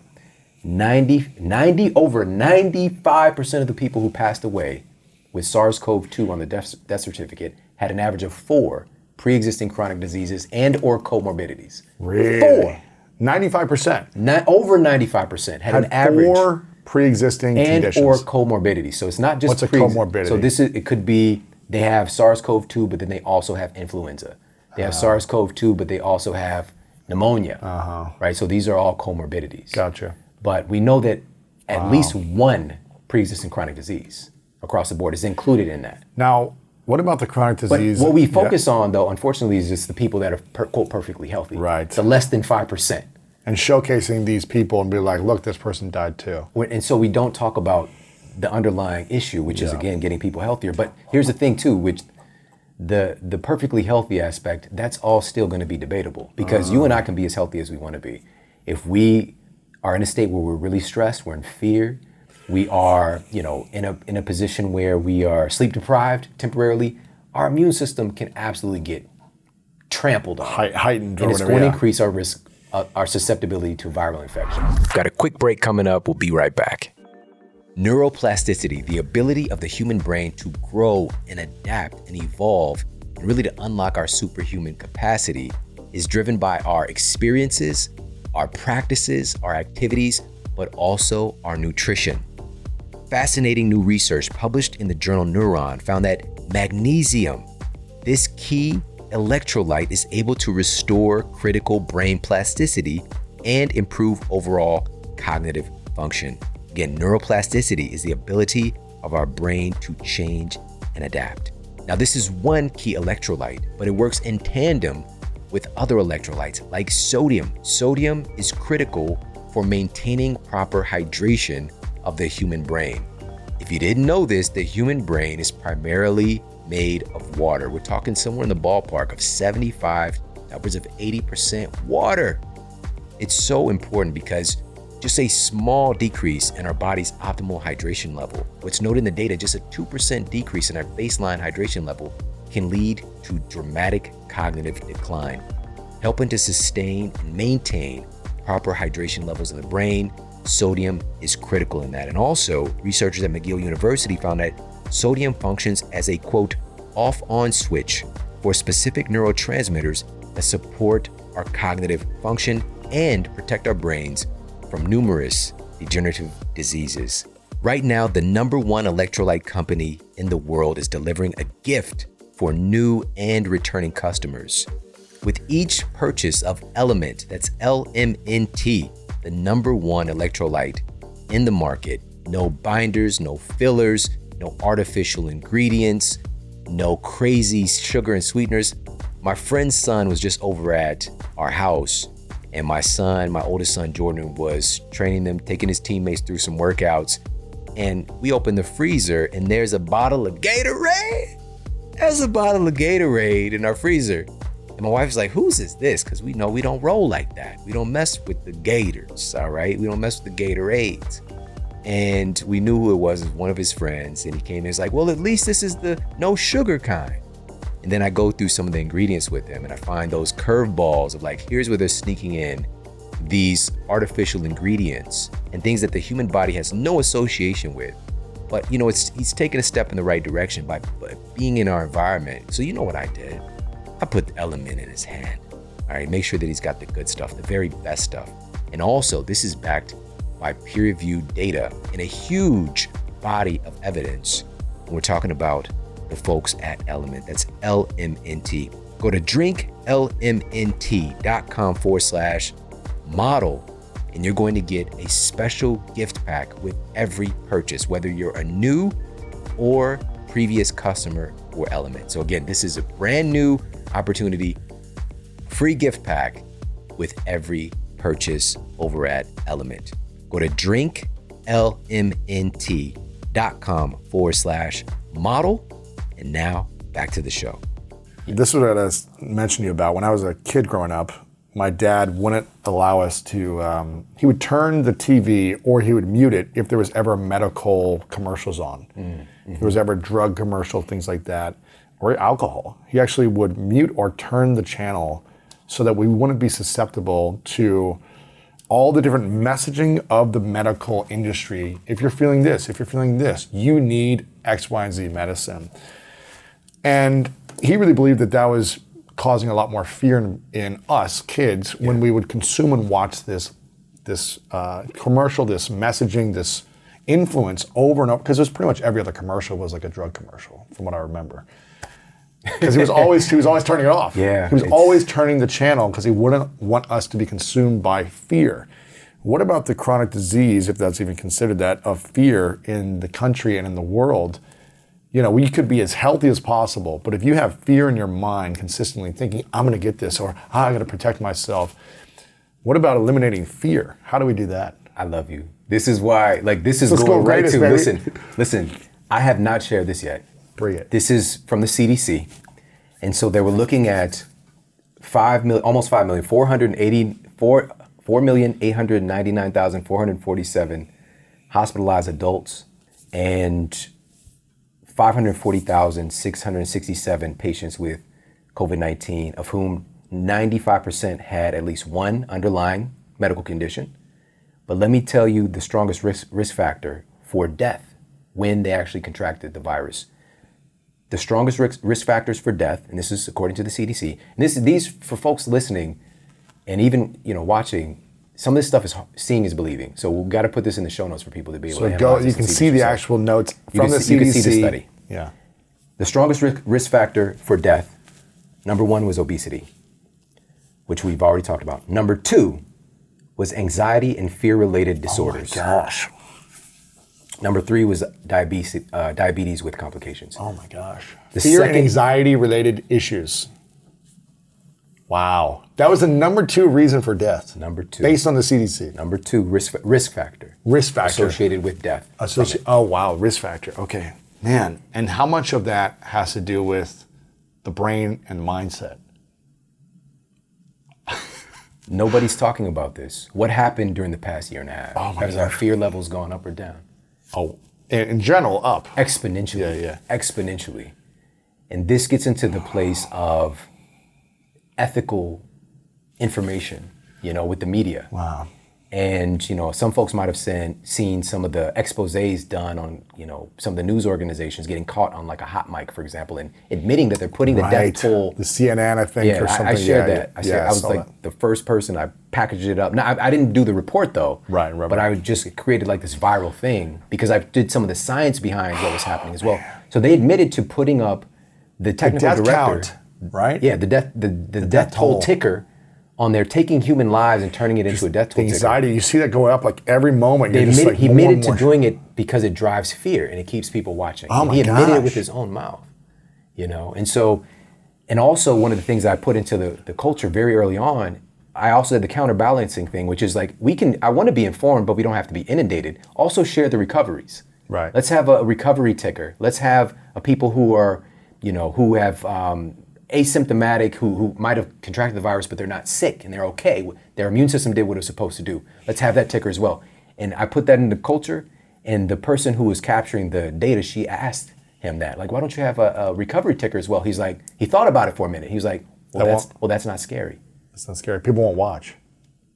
We need to make money. That's it. We're trying And to get eyeballs. If we get it, if we get down to what it's really all about, and the corporate interest now, because news isn't news anymore; it's entertainment. Mm-hmm. And a lot of folks don't realize that nearly every, practically every major news station shares at least one board mem- member with a pharmaceutical company. it's crazy. And the pharmaceutical industry invests billions, billions of dollars every single year into media.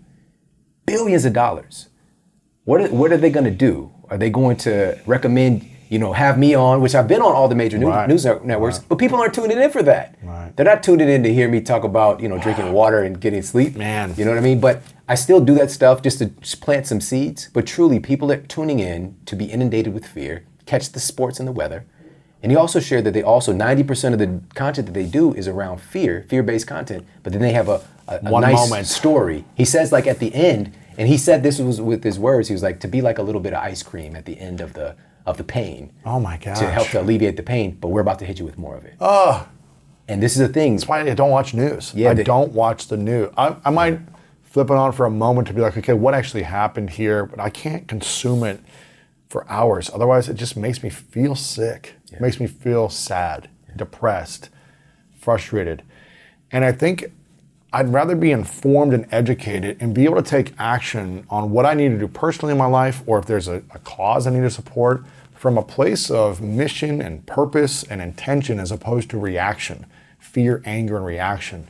And I think a lot of people have responded with reacting out of a place of fear as opposed to responding from a place of mission, love, solutions, community. And I think if we can start to shift that, we'll just feel better all in all. This is all really pointing to one of the most important takeaways from this conversation, really just in our world today, period, is how we might think that we're controlling the way that we think. We might mm. think that we are making decisions based on logic, but we have very primal programming as well, and we're very, we're very influenced by the world around us. We're we're hardwired because it's a defensive mechanism. Mm-hmm. It's helping us to get to this point. We have to be aware of threats, but the the way that we live today, it's not normal threats. We're not in threat of starvation necessarily in our threats. culture. We're not in. We're not yeah. We don't have to worry about a tiger Beast, out there. Yeah.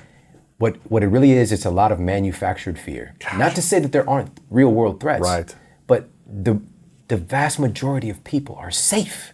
Safe. But th- you would never know that if you ever turn on the news. And so now here's the problem is that when we're exposed to these things, we take it with us. This mm. was published in the International Journal of Behavioral Medicine. And people were instructed to watch just 15 minutes of the news and they were actually tracking their mood disturbances, tracking their metrics, and they ended up having increased levels of anxiety and mood disturbances. But that's nothing. Here it is. Oh the most shocking part is even after distracting them with another activity after watching the news, they were not able to return to their baseline levels wow. of mood. They were they they they picked up that anxiety, they, held, they carried mood it. disturbance, and it, they took it with them. Wow. That's the thing that we don't really think about is that it really does especially if it's it gets deep driven, it, it starts to change our, our, our chemistry. It, ch- it, changes our biology, and it also can change our brain because we're thinking thoughts when we're seeing that stuff. How thinking and and and, and things thoughts really get created is it's like taking something that you don't know and connecting it to something that you do know. So a, a fear thought, a strong fear, is going to connect with a lot of other fear instances mm. that you mm. have already yes. in your filing cabinet other fears. It's going to yeah, stack. It's going to start stacking.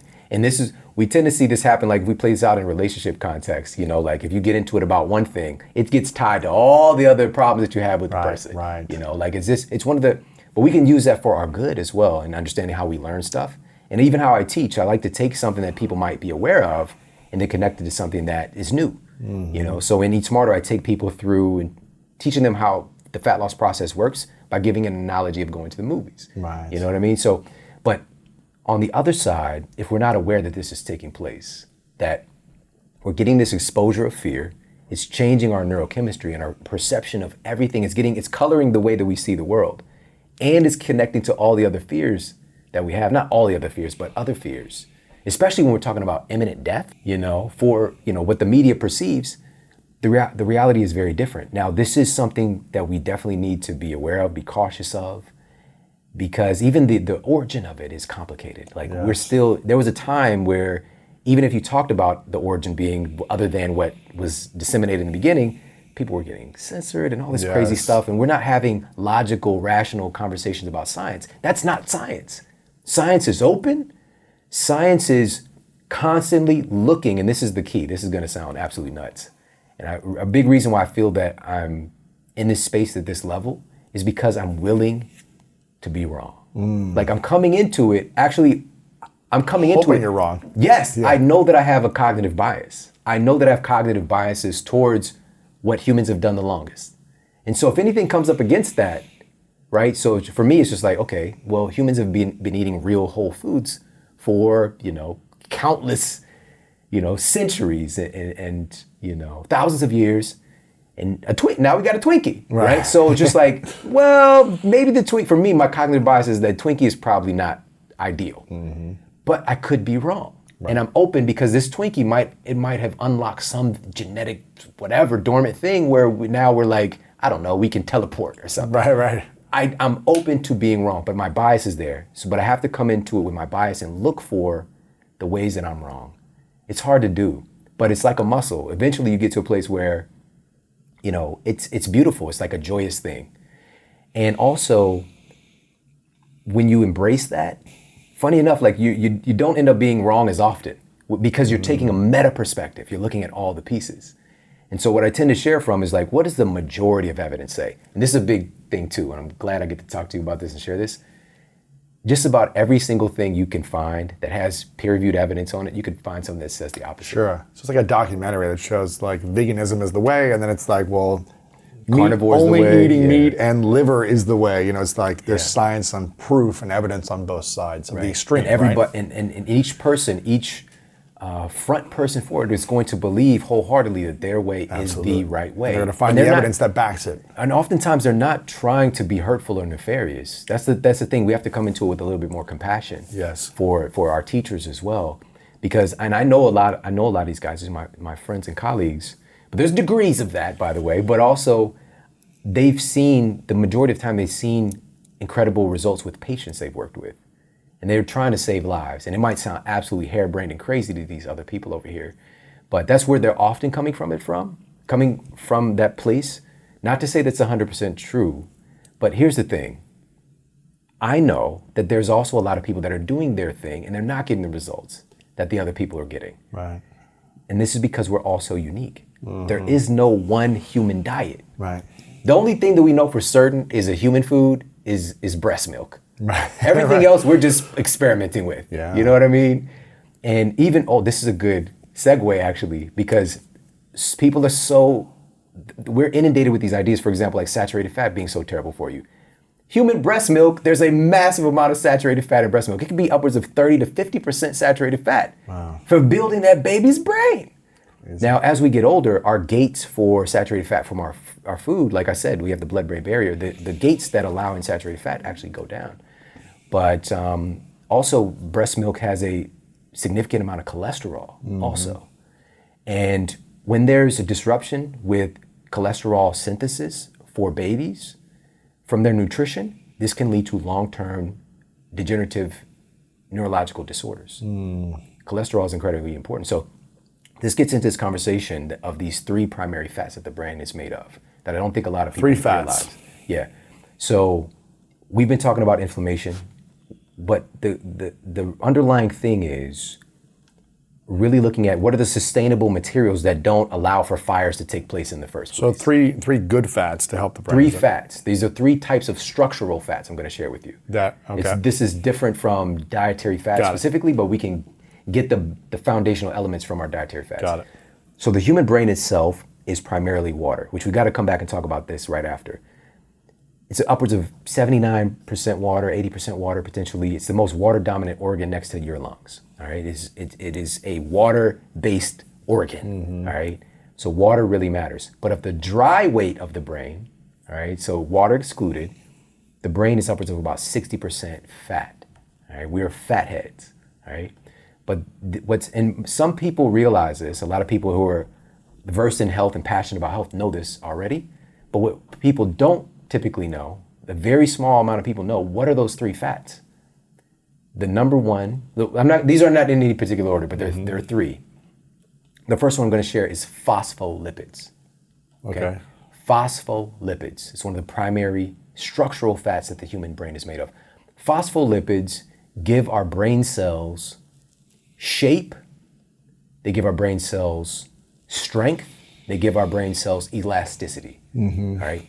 And these are very important characteristics. We want our brain cells to be strong and robust, to be able to handle damage, also to be able to generate and support a lot of energy, right? We want them to be we, we want them to have uh, an adequate shape to allow the functions to happen. We don't want brain cells like our brain cells might have. You know, we got, we got like the glial. These are astrocytes or something.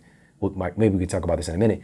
But we've got some cells in the brain that might look like this like star shape, but then this brain cell over here is like I don't know, looking like an M&M, and it's just not a peanut M&M. It's just like not matching up to the structure that would create robust health. And then also the elasticity. We want the brain cells to be adaptable. And so phospholipids help to support something called signal transduction, which is the brain cells being able to talk to each other, which is kind of important. So phospholipids.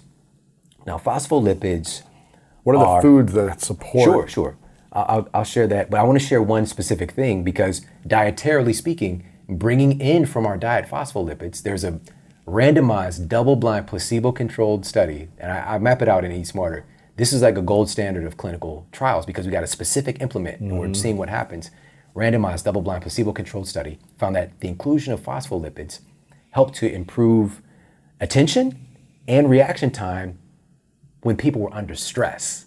So they put them under acute stress, and phospholipids helped them to perform better. Hmm. So they had they noted subjectively also reduced participation anxiety, right, with the inclusion of phospholipids. All right, so this is some really cool stuff. So, but these are structural fats that the brain is actually made of. Where do we get them? Phospholipids are made primarily out of omega-3 DHA and EPA. All right, and I'll talk about that in a second. But we can also get them directly from certain foods. You're going to find them in uh, fatty fish. You're going to find them in egg yolks. You're going to find them in oats. You're going to find them in uh, foods like uh, spirulina. You're going to find them in um, you know uh, fatty cuts of just different fatty type foods as well. So fatty cuts of, of, of things like beef, for beef, for example, if it's grass fed. And I don't want to get into a place of like what's better, you know, a plant Mm-hmm. plant version or animal version. I just want I'm just sharing where you can find Sure. these phospholipids. Nuts as well or no? Yeah, certain nuts, also uh, soybeans, and for some people, like soy is going to be like the the, the the the the absolute joker or Thanos of this situation. You know, it just depends on the. I'm just sharing where they are, and please understand, even with the conversation of soy, I did a full like description and breakdown of the science around soy in the book. Um, what we're what we've done with soy is not what's been done traditionally. You know, people never Right. ate soy dogs, soy ice Right, cream, yeah. soy sandwich slices, soy nuggets, and Soy like fish. all of that.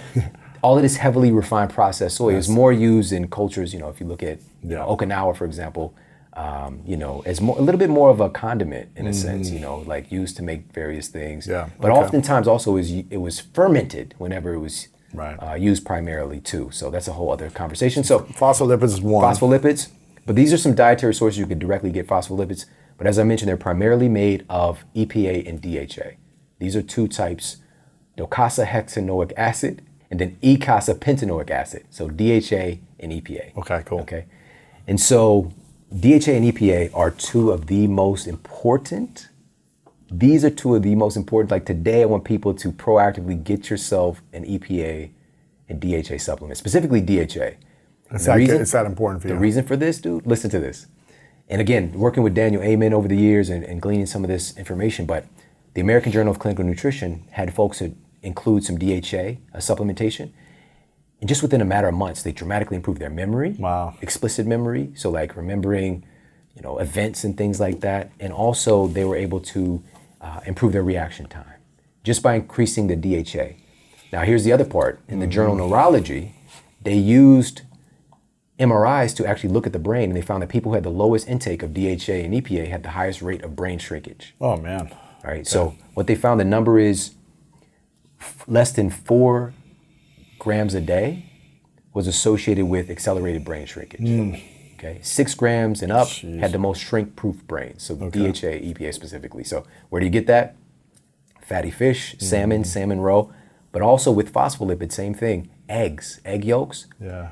and I learned this from Lisa Mosconi, um, neuroscientist. And Again, she's I love her because she's looking at the brain and not just like guessing, Yes. but she shared with me that in the egg yolk itself, there's 10,000 milligrams of phospholipids per 100 gram of product. It's, it's the most power packed source of phos- phospholipids. Okay. But then also she shared with me that DHA and EPA, you're going to find far more in the fish eggs than in the fish itself. Mm, caviar. Right? Caviar, salmon roe. Yeah. Wow. All right. So it's not again. This is not to say to go out and you know drop a a, a heavy buck on some caviar Right, right, right. And, and be like I don't know lifestyles of the rich and famous. but Okay. but for some people that might that might be the thing. That's the phospholipids. What's number two?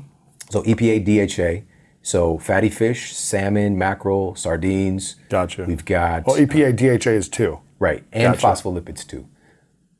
I thought it was one. Okay, so So one and DHA and EPA make phospholipids. Gotcha, gotcha, We can gotcha, also gotcha, get them from our diet. Okay, cool. So, and I'll just rattle off a couple of other ones for the phospholipids because this is important. Like, also for folks that are vegan, we've gotta include everybody. Yes.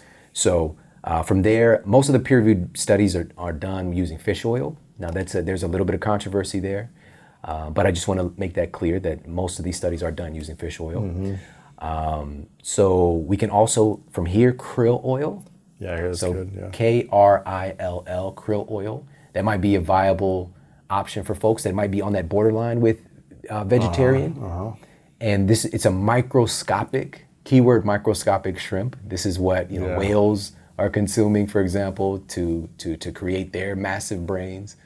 Um, but the reason krill oil can be so remarkable is that it's high in astaxanthin, which helps protect the DHA and EPA and keep it from oxidizing. So it's really bioavailable, and we have peer-reviewed evidence that it works. The step from there that's truly vegan is an algae oil. So at minimum, I want folks to get that like today, because again, if you're not getting in DHA and EPA, your brain is going to have accelerated shrinkage. Oh man. All right, it is Okay. that important for the structural integrity of our brain. Got it. When I was running my clinical practice, I knew how important omega threes were. We just we'll, we'll just say 15 years ago. 15 years ago, people are coming in. I'm getting everybody on chia seed oil, flaxseed oil, hemp seed oil. I'm getting like, you got to get these omega threes in, everybody. But I was missing part of the story. Mm. That is ALA. It's not DHA and EPA. It's a the plant version does not. it. It's not the structural components of the brain. Okay. But it's so important. Your brain can, your body can convert some ALA into EPA and DHA, but you can lose upwards of 90%, 95% of the conversion process. Wow. So you're gonna have to be shoveling chia seeds and hemp seeds all day to meet your needs, and it's just not, it's not viable. Yeah, yeah. Okay. So this is why algae oil is so important. And of course, I love chia seeds and flax seeds, all this stuff. You can add that stuff in, but don't be mistaken that it's the same thing as DHA and EPA Okay. because it's not. Okay. So that's number one. Is these phospholipids, and number two, I want to share with everybody is something called sphingolipids. How do you spell that? That's S P H I N G O lipids. Lipids, got it. L-I-P. IDS. IDS, Okay. yeah. So it's the second part of the second fatty part of the Second brain. type of primary fats found in the human brain. Okay. So we've got phospholipids, sphingolipids. Sphingolipids really function as building blocks for our cell membranes. Okay, so this is the membrane around all of our cells. And, this, and by the way, this isn't just for our brain. It's also our entire physiology. These are important, but Right. primarily for the brain. Right. Uh, especially for the brain. Let me say that. So the cell membrane if we go back to like biology class, which I hated, by the way, all right, I was not passionate about science until I had to figure stuff out for myself. But we're taught that the nucleus is the brain of the cell. Mm. All right, this is where all the this it, where all the the intelligence is. Mm-hmm. But working with cell biologist Bruce Lipton, Dr. Bruce Lipton, who's like the person who really impressed epigenetics into popular culture, he shared with me very early on that in his lab he was just doing he was removing the nucleus from cells and the cells just keep doing stuff. They keep operating they do a lot of their same functions without their so-called brain right? So it's called mm-hmm. enucleation. So if that's the brain of the cell why does a cell not die? If i take your brain out you're dead. That's Right, it. That's the end of lewis's story. You know what i mean? So it's not it's not as cut and dry. This the membrane it's brain in the name a little bit, but the membrane has a lot of intelligence. And it's working and constantly assessing the environment and sending data to the rest of the, the body. I mean, the rest of the cell, all the internal mechanisms. Uh-huh. So there's a lot of intelligence in that membrane, and that membrane, a big part of that is sphingolipids. All right. Okay. So now here's where this plays out. Sphingolipids can literally change the architecture of the cell, of the brain cell. So what that means and why that is important is what it can help, it can adjust the cell so that it can do things a different way. And that's important. Like, what if you need to, what if you have an injury? How, how does your brain come back? Your brain can find another way. It can adjust because of sphingolipids are a big component of helping to adjust the architecture for the brain cells to still do processes. Right. All right. So that's sphingolipids. The other big role that they play is in actually cancer prevention because they're regulating cell replication. So cells are supposed to replicate to the Hayflick limit is kind of one of the, the, the ways that we look at it. But cancer cells go replicating um, indefinitely. So sphingolipids help to regulate and check cell growth. And in particular, we're talking about in the brain. So Right. s- thank you, sphingolipids, for that. There you go. Okay. All right, so that's the that's the second type. But sphingolipids also help to make oh dietary sources, eggs, butter, yogurt, eggs again, man. Eggs are, are there again. Uh, cream, beef. Funny enough, rice and sweet potatoes as well have some interesting amounts of sphingolipids. All right, so uh, those are a few sources dietarily, but sphingolipids are, are used to make something called sphingomyelin. Now, this is going to be important for you as an athlete, what I'm about to talk about now. So, sphingomyelin, so myelin is the protective sheath around our nerve transmissions. So, what that means is, as we do a behavior, right? So, the first time that you throw the handball, right? There's a certain way that you did that and over time, you got better and better and became more automatic where you could do it from all these crazy angles. You could do it diving. You could do it behind your, you know, between your legs and all the, the flossy stuff that you do. um, but the thing is, over time, more as you're doing the thing, more and more myelin is getting laid down over that nerve trans- transmission, basically insulating it and making it fire faster. All right. So this is how Steph Curry, for example, the first time he's shooting a basketball versus what he can do today, he's laid down more myelin Right. where the where the nerve transmission is automatic and he can do it from all these different anytime, anywhere. Right. So same thing with swinging a golf club. It's not practice makes perfect. It's practice makes permanent. Mm. All right. So the more you're doing this thing, you're laying down more myelin. Right. Mm-hmm. So it's really, really important for everything, not just for athletic performance, but everything that we do. Sure. Sphingolipids help to make sphingomyelin, but myelin is combined. The sphingomyelin works with the other, the third type of fat that the brain is primarily made of, which is cholesterol. Wow. Right. So cholesterol is the third one. Okay. And this is another. Of the brain. Yes, it's another dirty word apparently in nutrition. Uh, unfortunately, because things become, have become so black and white. But cholesterol is so important for the brain that the brain actually makes it itself. The the brain is the most concentrated area of cholesterol of anywhere else in our body. About 20% of our cholesterol is located in our brain. Wow. It's just making it on demand because it's so important. And cholesterol is actually um, if we for me i'm like well how the hell does the brain do it? If it's making its own cholesterol how does it do it? It's the astrocytes. I, I briefly mentioned them earlier. They're these star-shaped uh, glial cells.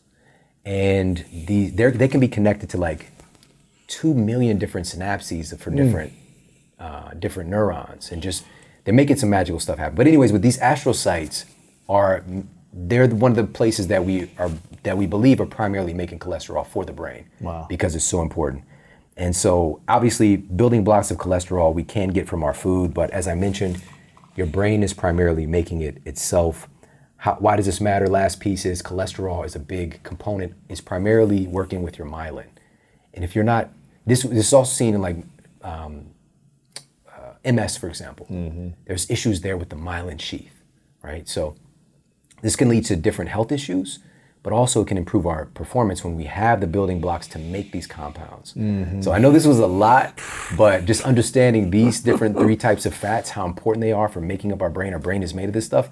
We got to get out of the politics about which which food is is better than other, what dietary framework, and just look at what have humans been doing the longest what does our brain require? What are the foundational elements for that? And just focus on what's best for us. Experiment, have fun, share, teach, have a good time, and let's get our, our families healthier. Make sure you guys get a copy of this, get a few copies, give it to some friends, spread the message of health, wellness, all the good stuff. Eat smarter. Shawn, uh, you shared your three truths in the previous episode, so if you guys want to see Shawn's three truths, check it out there. But your final, uh, before I ask your definition of greatness, I want to acknowledge you for constantly showing up, man. You're, you're one of the most dedicated researchers I know in this space. Constantly obsessing over the research, the science, finding the holes in the information out there and then giving us the answers. So this thing is chalked with pages of cliff notes at the end with all the research as well, um, citations and everything. So make sure you guys check this out. Again, appreciate you for always showing up, man, and being a uh, you know being a representation of the way your background, the way you look.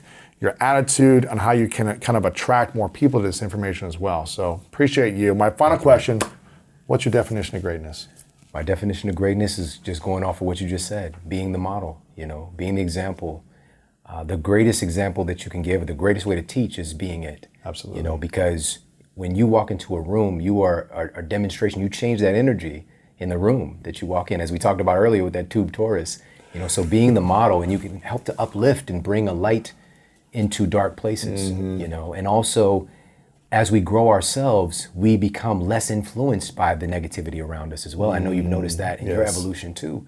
You know, so you can really become uh, impermeable to a lot of the, the the craziness that's going on. So really work on yourself, build yourself up, become the best version of you, and let that speak and, and speak volumes of you before you even step on the scene. So mm. that's for me, that's the that's the the definition of greatness is, is being the model, being the example, and also accepting that you don't have to be perfect in being that example. Just be in process. Mm-hmm. Just be working towards getting better because Yeah, it, there's man. always going to be somebody who is at a at, at a, at a at a more trying place than you are right now. Mm-hmm. You know, so just being that example because just one person, if you're just five steps ahead of somebody with your health, you can help and reach a hand back and lift that person up. Thank you so much for tuning into the show today. I hope you got a lot of value out of this. If you did, please share it out with your friends and family. You can share this on social media, take a screenshot of the episode. You could tag me. I'm at Shawn Model on Instagram and Twitter. I pop in and do a tweet every now and then, and I'm at the Model Health Show on Facebook.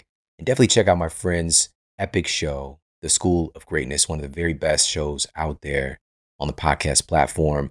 Absolutely love Lewis. And again, I hope that you got a lot of value out of this episode. We've got some powerful master classes and epic world class guests coming up for you very, very soon. So make sure to stay tuned. Take care. Have an amazing day. and I'll talk with you soon. And for more after the show, make sure to head over to themodelhealthshow.com. That's where you can find all of the show notes. You can find transcriptions, videos for each episode. And if you got a comment, you can leave me a comment there as well. And please make sure to head over to iTunes and leave us a rating to let everybody know that the show is awesome. And I appreciate that so much. And take care. I promise to keep giving you more powerful, empowering, great content to help you transform your life. Thanks for tuning in.